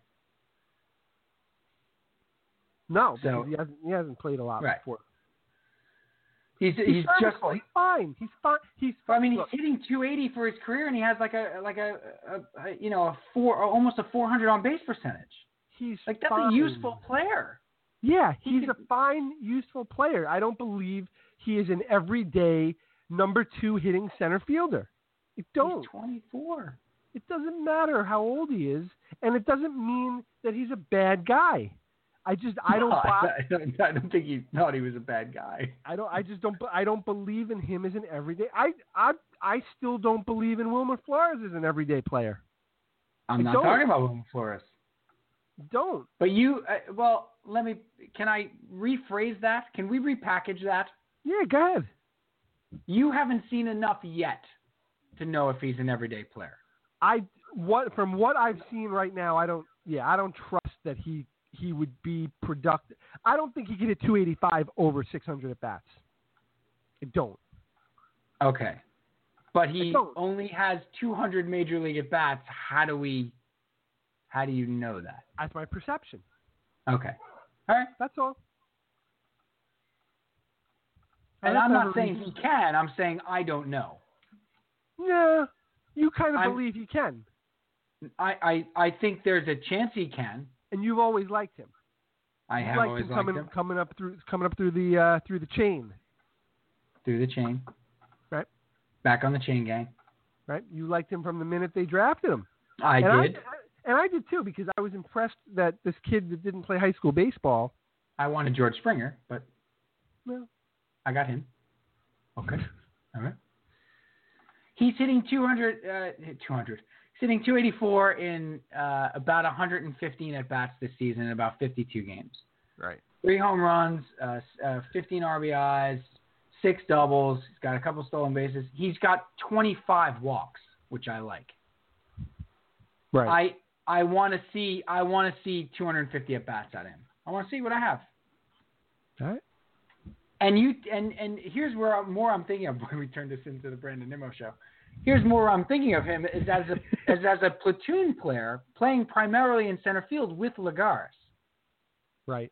See, if you had an outfield next year of Cespedes, Lagares, and and Nimmo in center field, and Conforto when he returns in right, Mm-hmm. Okay, and you signed Umustakis, and that's where you put your big free agency money at third base, Right. then you would have a very solid lineup. Nah. I think I think a very solid lineup is is being generous. I think you would have a solid lineup. I mean, it would be reliant on kids. It's going to be reliant on kids, Right. So you don't know. So but it's you- going to be you wouldn't reliant on know. kids regardless. If you get one more bat that you know that can hit in Mustakis, Right. Then Do we you're- know you're- that though? that Mustakis can hit, Do we know that for sure? that he's a reliable hitter. I I don't know. You know I don't love him. I know, I know. I don't, I don't know that he's a real- uh, that. I tell I you, mean, I you're not trust gonna- he's not gonna Hosmer. hit I 40 trust home runs Hosmer here. more than him. Yeah, I, I trust Hosmer a lot more than him. you know. But I like Smith. I want to stick with Smith next year. It's mute. It's all mute, Steve. It's all moot too, No, no, it's mute because they're not going to spend the money. and they're not listening to us. So it's They're all not- moot. It's funny because I was talking to my buddy last night who also has a season ticket package, a 20 game package, Right. and the de- the deadline to renew is tomorrow. Yes. And the two of us just couldn't stop laughing at the fact that Sandy Alderson, in the midst of a push to renew season tickets, came right out and said, We're not going to make a commitment to spending the money. yeah. So, what this guy told his ticket agent was Sandy Alderson said he's not making a commitment, neither am I. And he hung up Yep. the phone. Great. I'm not And then making he- a commitment to spending money either.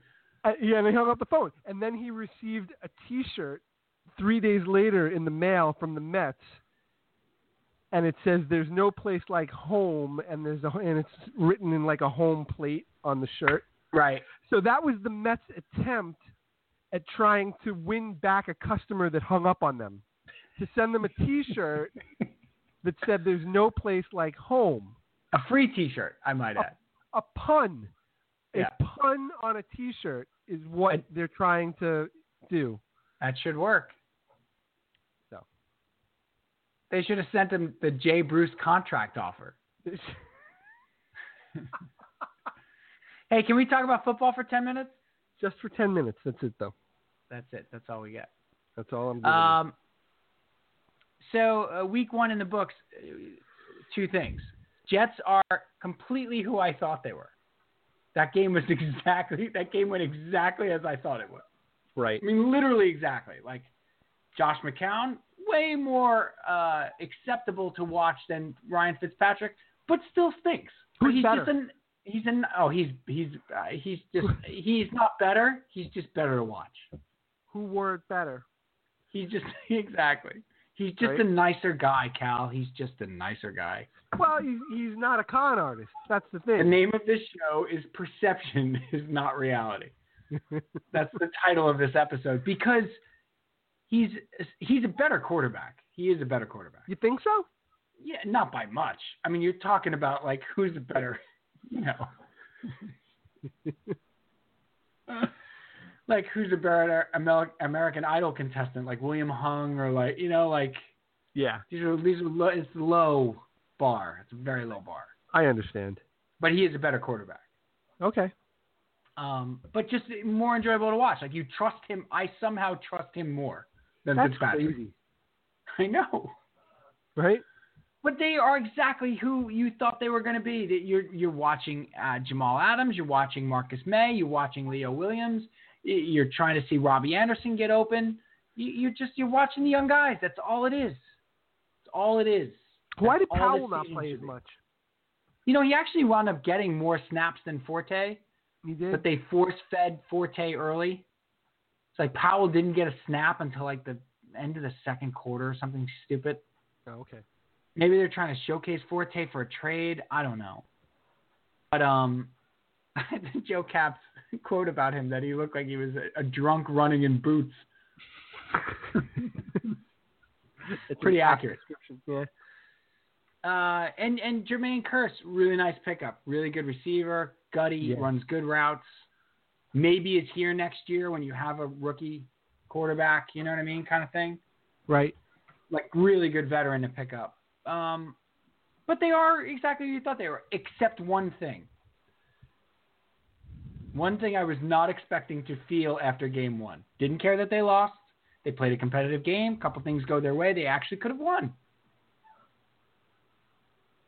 Todd Bowles is a mess, Cal. He's bad, isn't he? He is bad. Yeah. He's not a good coach. I've been fighting that since last year. Like I really wanted to believe that Yep. he's still learning and he's still trying to find his footing as a coach, but he's he's not good, is he? Yeah, PU. Yep, he is officially Stinky University, PU. Yes, he's bad. I mean, that decision to to punt with four minutes left, down nine, on fourth and eight, Yeah. is is a terrible decision. It's it's just a, it's there, and then to try to justify it in the game after, and every you know, and and look, they hired the. I think he's probably a wonderful coordinator. There's a lot of guys like that. Yeah, I think he's probably a great defensive coordinator. They hired the anti Rex, right? Like the guy, like they had the most bombastic guy ever, and now they've hired a guy who literally says four words Right. and shows no emotion and shows no personality and Well, shows like you can't go entirely the other way. Let's bring it back to the theme of the evening, the perception Yep. is that he's got no fire and just doesn't care that much. Yeah, and I don't agree with that. I think he's got plenty of fire. He's Oh, I- just Right, but that's the but like so a lot of people that are watching his press conferences or the Yeah. way he acts on the sidelines and you know, Yep. the way he operates. I, that's that's a tough thing he's going to have to shake. I don't know if he does. doesn't look like uh, he can motivate a football team. Right, right. That's right. But more said than that, that his decisions are baffling. They Yeah. really are. And it's Like he year doesn't three seem- now. You're in year three. You Right. should know how to manage a game clock. You should be able to override a defensive coach when he makes a certain call. Like it doesn't seem like he's involved. Right. You know, are you involved in the offensive game plan at all? Like, did you did you see what they were doing with Forte? Like, it just it just doesn't seem like, and it also doesn't seem like they're playing his style of defense. Like, I, I don't know. Just he stinks. I think he stinks. Well, he'll be the fall guy, won't he? Well, this brings me to my next bullet point. If you look at the drafts here, I I mean, he's got to go two. Oh, well, yeah, I I gave up on him a long time ago. But I mean, if they have like the number two pick, I don't trust him to pick my fantasy football team right now. No, but I believe, and you're talking about Mike McCagnon, but I think that he's going to still be here. I think he's going to get to You- hire a new coach, and he's going to get a chance to rebuild this team. You think he survives? I think he does. Let's bring it back to the to the theme of the show: perception. Right. right? So the perception of McCagnon, he set us afire with his early. He's living off not being John Idzik, Th- exactly. and the perception he's a football guy and I a think- scout. Do you think he is And- or no? Here's here's the thing: he may be. His drafts haven't shown it, but he may may be. But there's more to being a GM than just being a football guy. Because Right. he paid the wrong guy, Right. and he put them in cap hell for this year. It's like you actually have to have a little Tannenbaum in you. Yeah. You got to know what you're doing with the cap. Well, I mean, it's and it's hard to find a guy that knows that that can cover all angles, right? Yeah, yeah, yeah. Right. But I feel like that's why a lot of teams have like a capologist. I mean, that's what Tannenbaum started out as. Right. But I, I, I don't, I don't try. His drafts are terrible, Cal. No, you can't argue that anymore. I mean, it's we'll, not we'll have to just- see what these guys do this year, but But it's not just Hackenberg. Like no, Maudlin was not good. He was not a good pick. Devin Smith, Darren, Darren Lee, Lee is oh, terrible. his first round pick. Cal, he was like the 21st overall pick in the draft. I He's mean, he- not. Look, he, he he picked Leonard Williams, so he didn't screw that up. But that's a that was a gimme. Was it? Yes. Was it? Because that night we Who weren't is he going expecting. to him to take? take- Well, who came right after him? Mariota and and the quarterbacks were off the board. Who is he going to take? Who came right? I I seem to remember there was somebody else on the board that year. I can't remember who it was. Was it? Wouldn't have been Amari Cooper, was it? Maybe it was Cooper. I don't know. I thought there was somebody else on the board. I'm, That they I'm could've punching it up. taken. I'm punching it up. But you did- 2015. But he did He fall. to was them. he was sixth. yeah. So it went Winston Mariota, Fowler, Cooper, Brandon Scherf, Leonard Williams, Kevin White. The only other guy was Vic Beasley. That's the guy. Beasley. Yeah. Yeah. yeah. But Vic it was Beasley. but it was a surprise that Williams fell to him. So like if he falls in your lap, you have to take him. There's not a whole lot of skill involved in that. again, everybody said that was the complete no-brainer pick. Right. Complete. Um, but at the time he was loaded up front on the defensive line that it was still he he could have that's- gone in a that's different why direction. he should have. You could make the argument that that was a terrible pick, and he should have taken Beasley, who's an outside linebacker. Right. Sure, let's make that argument. It fits into what we're trying to say here. But the perception of him, boy, Beasley last year, Christmas trees. 15 and a half sacks, six forced fumbles. I mean, Yeah, they they couldn't use that guy on the edge. But it fits into the, the perception thing, though, Cal. The perception of Bowles is that he's awful. Most Right. Jet fans have had it, even when he was 10 and 6, because he got killed for the Buffalo game, Right. right? Because there was no fire. The team didn't come out fired up, blah, blah, blah. They took on his personality, et cetera, et cetera. I didn't kill him for that. I thought he did a good job his first year. Right. But it's becoming more and more obvious he's not a head coach. But with McCagnon, he's gotten a pass because Itzik was so classically clowny, clownishly overmatched as a GM Right. that anybody that was a scout would be getting the benefit of the doubt right now. And the fact that Bowles is so bad has sort of taken the, the, the scent off of McCagnon being bad. Right. Right. I think they should both go, I agree with you. but I But- don't think they will either. I don't think so. And it's just like every every two or three years we're in the same spot now. It's it's getting Yeah. old. But see, that was the argument that Francesa made the other day not to fire McCagnon, which was he was saying over and over again, it's been two years. It hasn't. It's been three drafts. Right. And so at, by the end of this year, it will be three full years. That means three years ago, his pick should be playing now and be good. And only one of them is. Certainly the top picks, sure. So he was saying, you can't do that. You got to do, what are you going to do this every three years or two years? Your team's a laughing stock if you do this every two years. But he was okay with firing Bolt. Well, So why are you okay with one and not the other? Why does Bowles not deserve a chance with a better roster?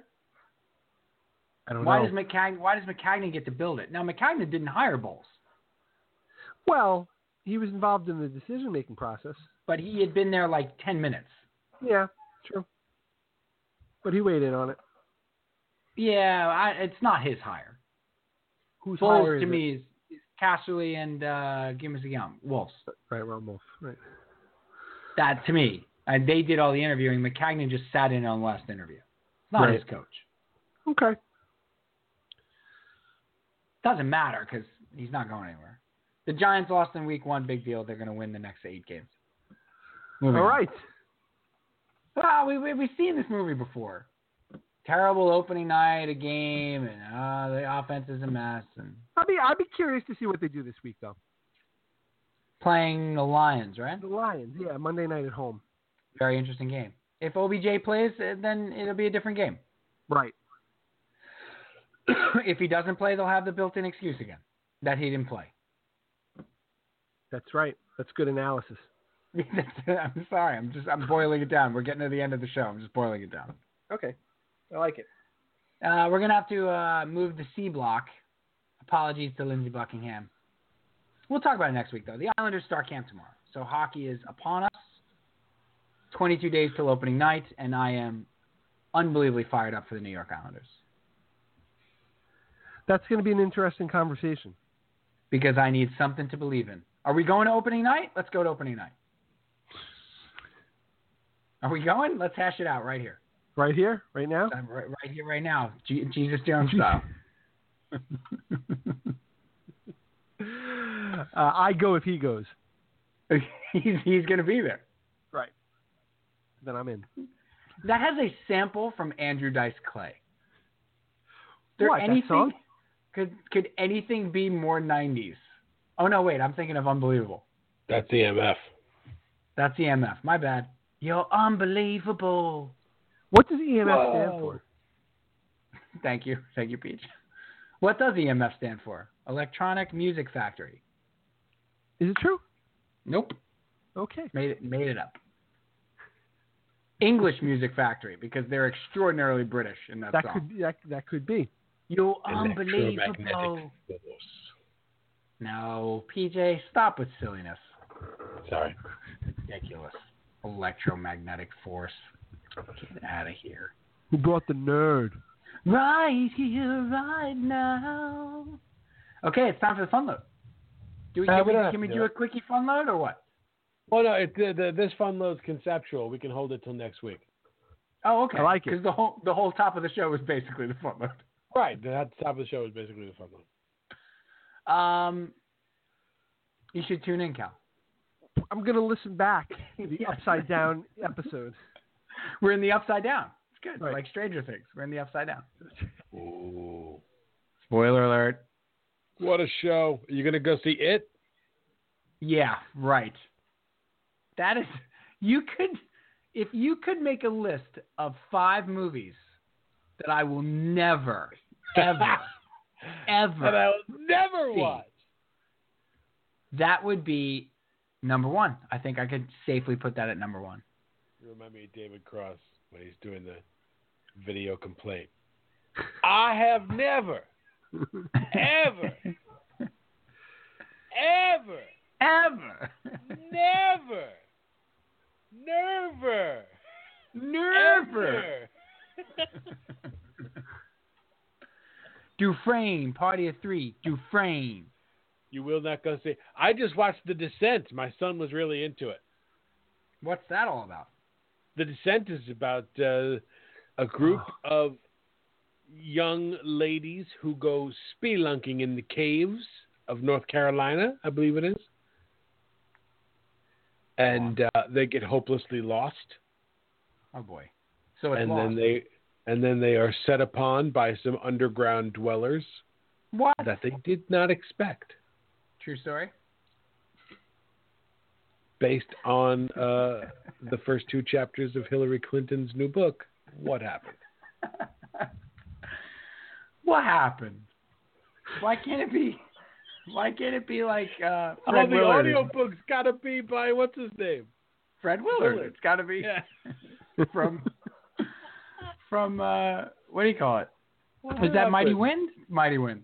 That's Mighty Wind. Hey, what happened? The best is the best part of Mighty Wind is when he's talking about it and, The ver- and talking about it like it's some phenomenon.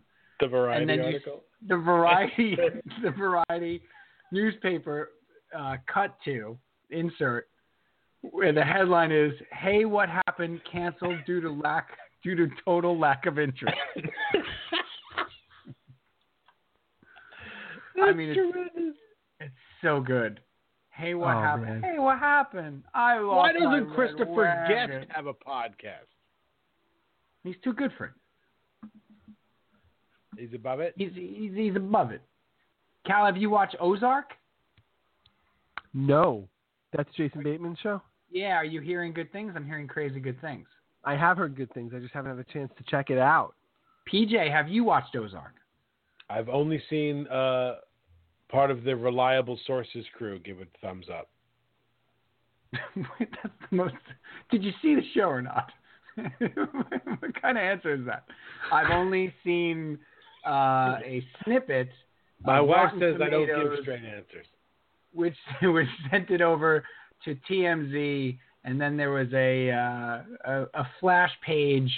There on, are uh, a select group of people on Facebook who, when they say "I saw this and it was good," that uh, that I jive with. So uh, That you- those you- people said Ozark thumbs up, so it's on my list. how come I'm not in this group? Why isn't Cal in this group? What you're totally in the group. I am. I don't feel like I'm in the group. yeah, I don't. I don't feel. I don't feel that at all. I uh, I trust your taste in movies. I would. You were the reason I watched Moneyball. We we were. Yeah. No, you were, not me, Cal wasn't. because I don't Well, believe Cal, in that nerd Cal stuff. hates Moneyball. Well, somebody spoke well of it. oh, I Yeah, it did. was I thought it was Steve. great. He loved it. I, I, I think it's a fantastic movie. I still don't Um, understand it. You know, it's like The Big Short. I had to watch it seven times. The Big Short is like a college class, though. It's brilliant. That's like that's like taking like your buddy from uh, that was a finance major. That's like taking a class. You, just you have to calculators. watch that. It's just calculators, just computers. there Um, it is. You just nailed it. It's just computer. Cal, what are you watching? I feel like I feel like everything I say, you're not watching anything. I'm not. I'm not watching a lot. Um, I'm kind of busy these days with a lot of uh, other things. Well, we we speculated that you were detained tonight with freshman homework. Yeah, there was a couple of a couple of things going on, so Mm. that that detained me. Right. Oh, let, let me mention this uh, outside of the You got something to plug? outside of the fun load thing. No, uh, um, back to school night, which happens at the beginning of the year. I went to high school back to school night. Oh boy. Um, all of the female teachers that we saw tonight were under 30, hot, gorgeous. Oh, oh no. They all had tattoos Visible?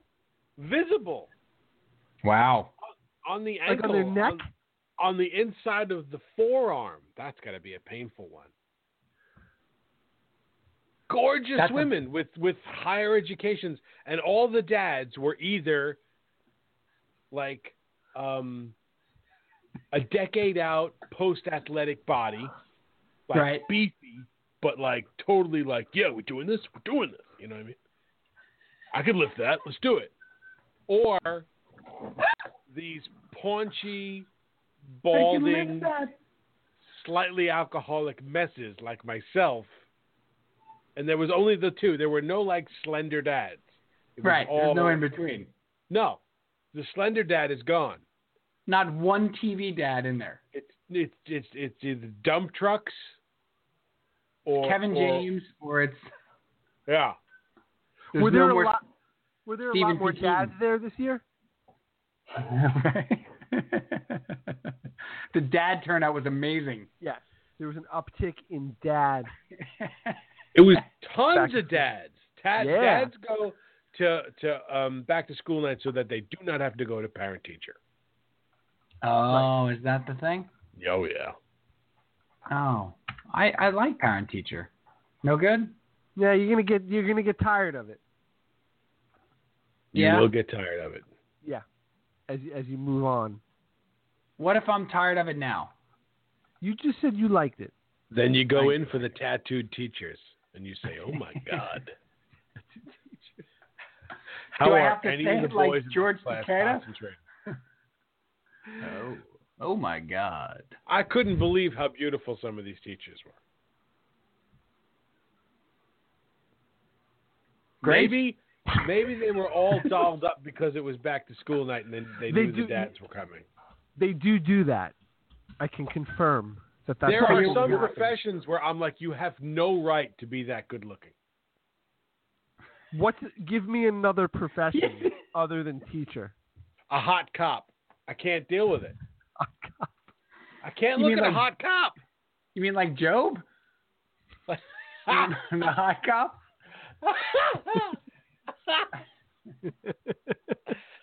I have never, ever, Never.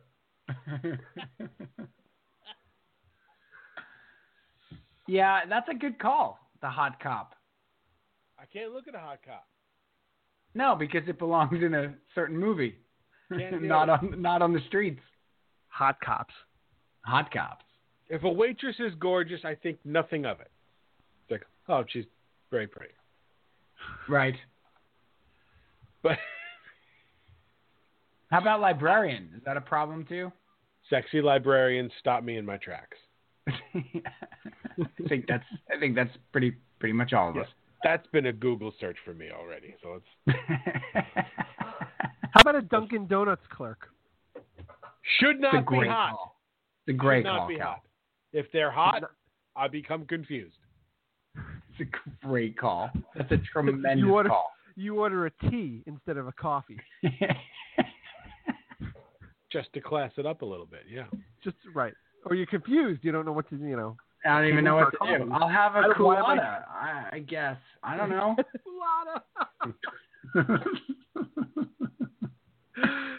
Get like this icy slushy thing. You're like, I don't know what just happened in there. I don't. I'll get the I'll get the French roll, please. Let me have a French roll and a uh, a, a, a, a bacon cheese breakfast wake up wrap.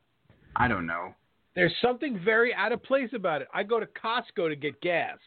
They have 16 pumps at my Costco, Right. and it's and it's all retired guys, you know, 60 years old. They're just milling around in their dirty shorts and the cops Riding it go, out. What do I get you? What do I? And there's one absolutely drop dead gorgeous lady bopping Now, wait a around minute. between the pubs. is now relative to the 15 other 60 year old men. She's gorgeous. Or is she empirically? Right. Empirically gorgeous, and also it's like, are you lost? I don't- Did your manager Right. send you out here by mistake? Well, well, okay. All right. That's another question. If she's out there by mistake, where in Costco would it be more appropriate for a beautiful girl to be working? The photo counter, It's a great question. Excellent question. eyeglasses. She sells you the eyeglasses. I okay. How about the travel uh, part? The, tr- the where they book the travel. Wait, any of the Costco- kiosks. Any Go back. any of the kiosks, Cal, I believe. Go back. Selling Not Oh, the an mobile agency, phones. but- Yeah. Oh, yeah. Right. Not all of us have Costco in their lives. Go wait. There, there's a travel agent section. It's not like a travel agency, but it's a place where you can go to book a trip. You can get everything but an appendectomy. So what is it basically like a pretty computer ridiculous. open to cheap cheapo air? Like how is this a thing? You can side your house. You could buy a generator. You can get marble countertops. You can get glasses. You can get your prescriptions done. You can get five They have pounds a of gummy bears. butcher. They have a baker. Do they have a candlestick maker? I don't want to answer. Yes, and she's hot. And she's not. But that makes sense. Right. That's where she belongs. That's, That's where she acceptable. belongs. Not pumping the gas. I don't. Look, this is me. I'm Do they old pump school your gas sexist. too, or, I admit or that. do they just sit there and help you with the machines and you pump your own? New Jersey, you are not allowed to pump your own gas. Oh, right. I Nowhere in forgot. the state. I still get out of the car and pump my own gas in New Jersey. You and Bon Jovi. Do it every won't wait, stop what? Most places won't stop you. no. The It's guy, too easy to I- I stop mean the you. guy takes my card and he and he puts it in the thing and he punches in the thing. Or if it's a ridiculously hot girl, that's never happened to me by the way. Mm-hmm. Uh, Um At a gas station. like ever. Never ever.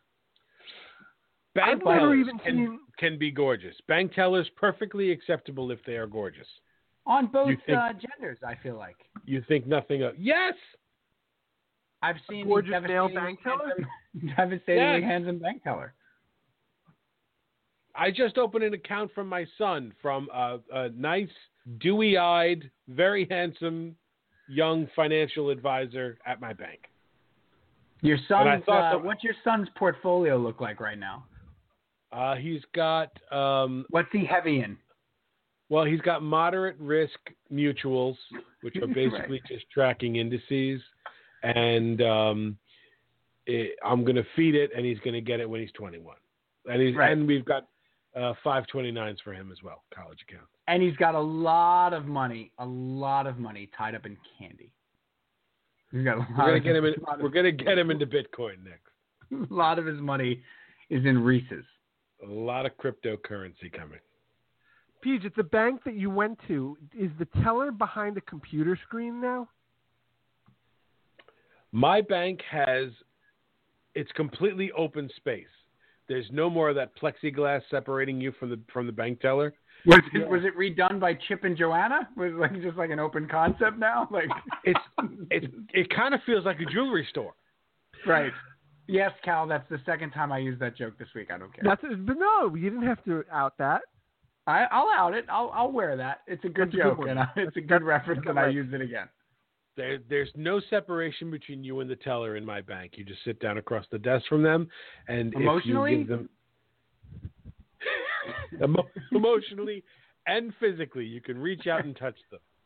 See, I envision the bank as like a cell phone store now, where they're just standing around. There's no desks or anything, and you just you complete your transaction just standing in the middle of a floor, right, right. right? Well, th- you're not far off. It's not. It's like that. It's really yeah. I mean, it's really you know a little bit space age. No one really needs cash. If you need cash, they let you sit down by the Coreg and get some coffee, and they they uh, have this like you know 900 keypad that they key into, and it pops open this little drawer in their desk, Is it an the ca- ATM? and the cash drawer. Well, no, it's it's a multi multi multiple currency drawer.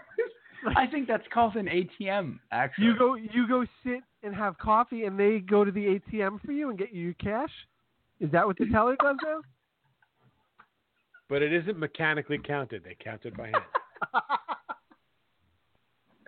oh, so it's retro. It's kind of like With that retro. personal it's kind of like touch. You got kinda the like, personal cool. touch.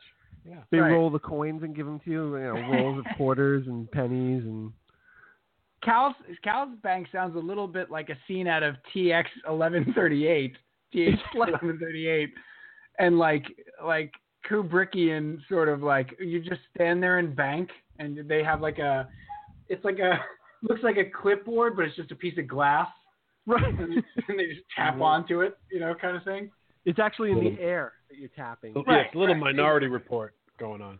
Yeah, exactly. No, it's, it's That's- but it's weird. You you go to the you go to the teller where the teller would be, and it's nothing. It's just a computer screen, and they're behi- they're like behind the wall. oh, I've not sure. seen that. Where is that? This is it at the at the bank. that I'm not gonna. I can't. I'm not giving them any. Well, the- we're- yeah, Free they're, we're press. not, they're not giving us any money, so. No. They're gonna sponsor us. I'll, I'll tell everybody where it is. But when you walk, you walk Brian in, Calvi for the money store. you do. You sh- you you walk up to. It's like a kiosk. Is it And- Santander? is, Same that, is campus? that easily the uh, the funnest bank name to say of all time? It's got to be. What is their logo? We can't decide if it's a flame or if it's ice cream on a plate or No, if it's, it's, a poop uh, emoji. It's an iguana. That's it's Salamander. It's a salamander. Salamandar. Santa Another incongruency. All the women that work at my vitamin shop Salamander. are fat At your bank? at vitamin shop. When did Guys we are all- become? When did we become like this ridiculously judgy show? What is going on here? I'm judging. After midnight. Yeah, That's yeah, when yeah. we judge. the After midnight. teachers threw me off. I was expecting ladies with with the hair in a bun and the mole over here and and the Poindexter glasses, That's and the I did lunch not lady. get that. This is not a. th- That's not the teachers. Yeah. It's a whole I new don't- world. It, it, Sing it. I don't understand. I don't understand though when we became the the ridiculous, the ridiculous uh, uh, Johnny judgmental show here. I mean, why are you judging the women at the vitamin store, Peach? They shouldn't be fat. How about at a deli counter? They could be. That's fat. where we started this conversation. At the deli counter? That's where the show started tonight. It's about Oh. taking numbers at a deli counter. I gotta go back and listen. One Yeah. of the ladies at the deli counter that I that I frequent the most often was wearing a hairnet and was wearing the chin net. She Oh. was wearing the chin net. She was wearing the chin net. I'll tell you what, that is a very, very self confident, Yep. self aware Italian lady. Is And- it two separate pieces? she slices better than So- anyone ever. Do, do you request her? Like you get up to the counter. I'll and wait there's for three her, people. there's three people Yeah, back I'll- there. I'll wave her Like, over. You're next, like seventy-seven. You're like, no, no, I'm good. I'll, I'll wait. You I'll wait. keep it out. passing on your number to the next person. She puts the cheese down so delicately. Now the men at the deli counter, they don't like me. And when Not they give me the surprised, I cheese, feel like they they do this to the cheese. They, they put the cheese in, they put the cheese in the bag, and then they go like this. They smack it down. So all 16 slices of cheese become one block of cheese again. Take that home. They don't like me. I get her. it's There's very paper delicate. between the cheese. The meat Between is each folded over slice? itself. What? she goes paper between each slice. For the softer cheeses, yes. You don't even have to ask. Little wax paper between each one.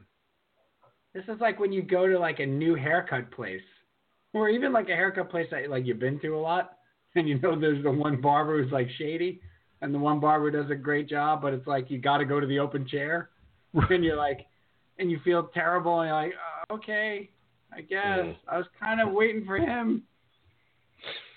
You feel bad saying it. You do. You feel terrible. That's how you feel at the deli counter. I'm waiting for her. She she slices the cheese knife. I feel bad that the gorgeous lady has to pump my gas. I don't want her touching the the dirty uh the dirty Wow, you are really revealing a lot about yourself tonight. You mean- this is the episode that that's going to come up in the 30 for 30 about RTU that we're going to claim we're going to claim never happened. things. Sexism and misogyny during the fun load. All right, let's wrap it up. I gotta go to All bed. All right. All right. Very well. Gotta find a button. Hold on. Hold so on. many buttons now. I put so Well, many wait. cues in the No. show. That's your hard fifteen. Uh, I gave you a hard hard fifteen. One button. fifteen. Thank you. You missed that one. you love the hard fifteen. PJ, final note. next week. Hopefully. Uh, the return of the fun load uh, in a new format. We're bringing out another format. We did the uh, the, uh, the thought load, and of course there's the regular fun load. Um, next week we're going to try out the uh, fun load cafe, and I'll explain what that is when we get Fun Load Cafe. I love it. fun load cafe. Cal, final unload. I can't believe it's already September 15th. This is this. I, you mark my words when you're listening to this. This time from now until Christmas is going to go by faster than you can even com- comprehend. It's amazing, and I'm just mar- I'm using this opportunity to mark this moment in time, so we can go back and look Fastest at time of the year. I agree with you. Totally. Yep. unbelievable. Especially for parents of school children uh, with hot That's- yeah, exactly where I'm coming from. and my final unload is a happy birthday to a young lady in New Jersey, Miss Lily. Born, on a day, born on a day that a lot of people remember for a lot of other stuff, but I remember it because she was born that morning. So happy 16th, 16th, Come on. 16th birthday Yeah. to Lily Jane. All right, uh, we will see you next week on Radio Unloaded with Cal and Sam Pete. Thank you so much. Good night, boys. Good night, everyone. And you know, this song was written as an apology to her. I know that. I was there. and by the way, the outro music for you tonight, PJ, should have been Hot for Teacher. I said Is there a song called Hot Cop? There's just going to be a big picture of Job on, on the episode page. Come on! I love Good you night, all. boys.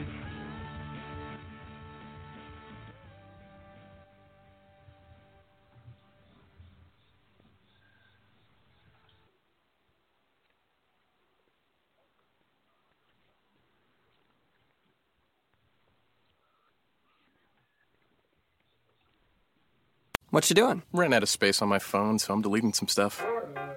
Bye, singing dog. Bye, goal. I pronounce you. Bye, wedding ceremony.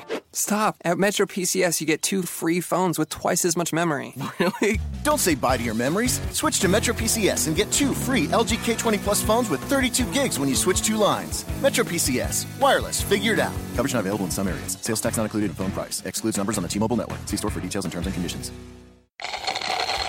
This can't be real. It's so rich and chocolatey. This very satisfied person is not dreaming. They have just experienced the amazing new Starbucks Dark Mocha Frappuccino blended beverage at Target first. Is this what dreams taste like?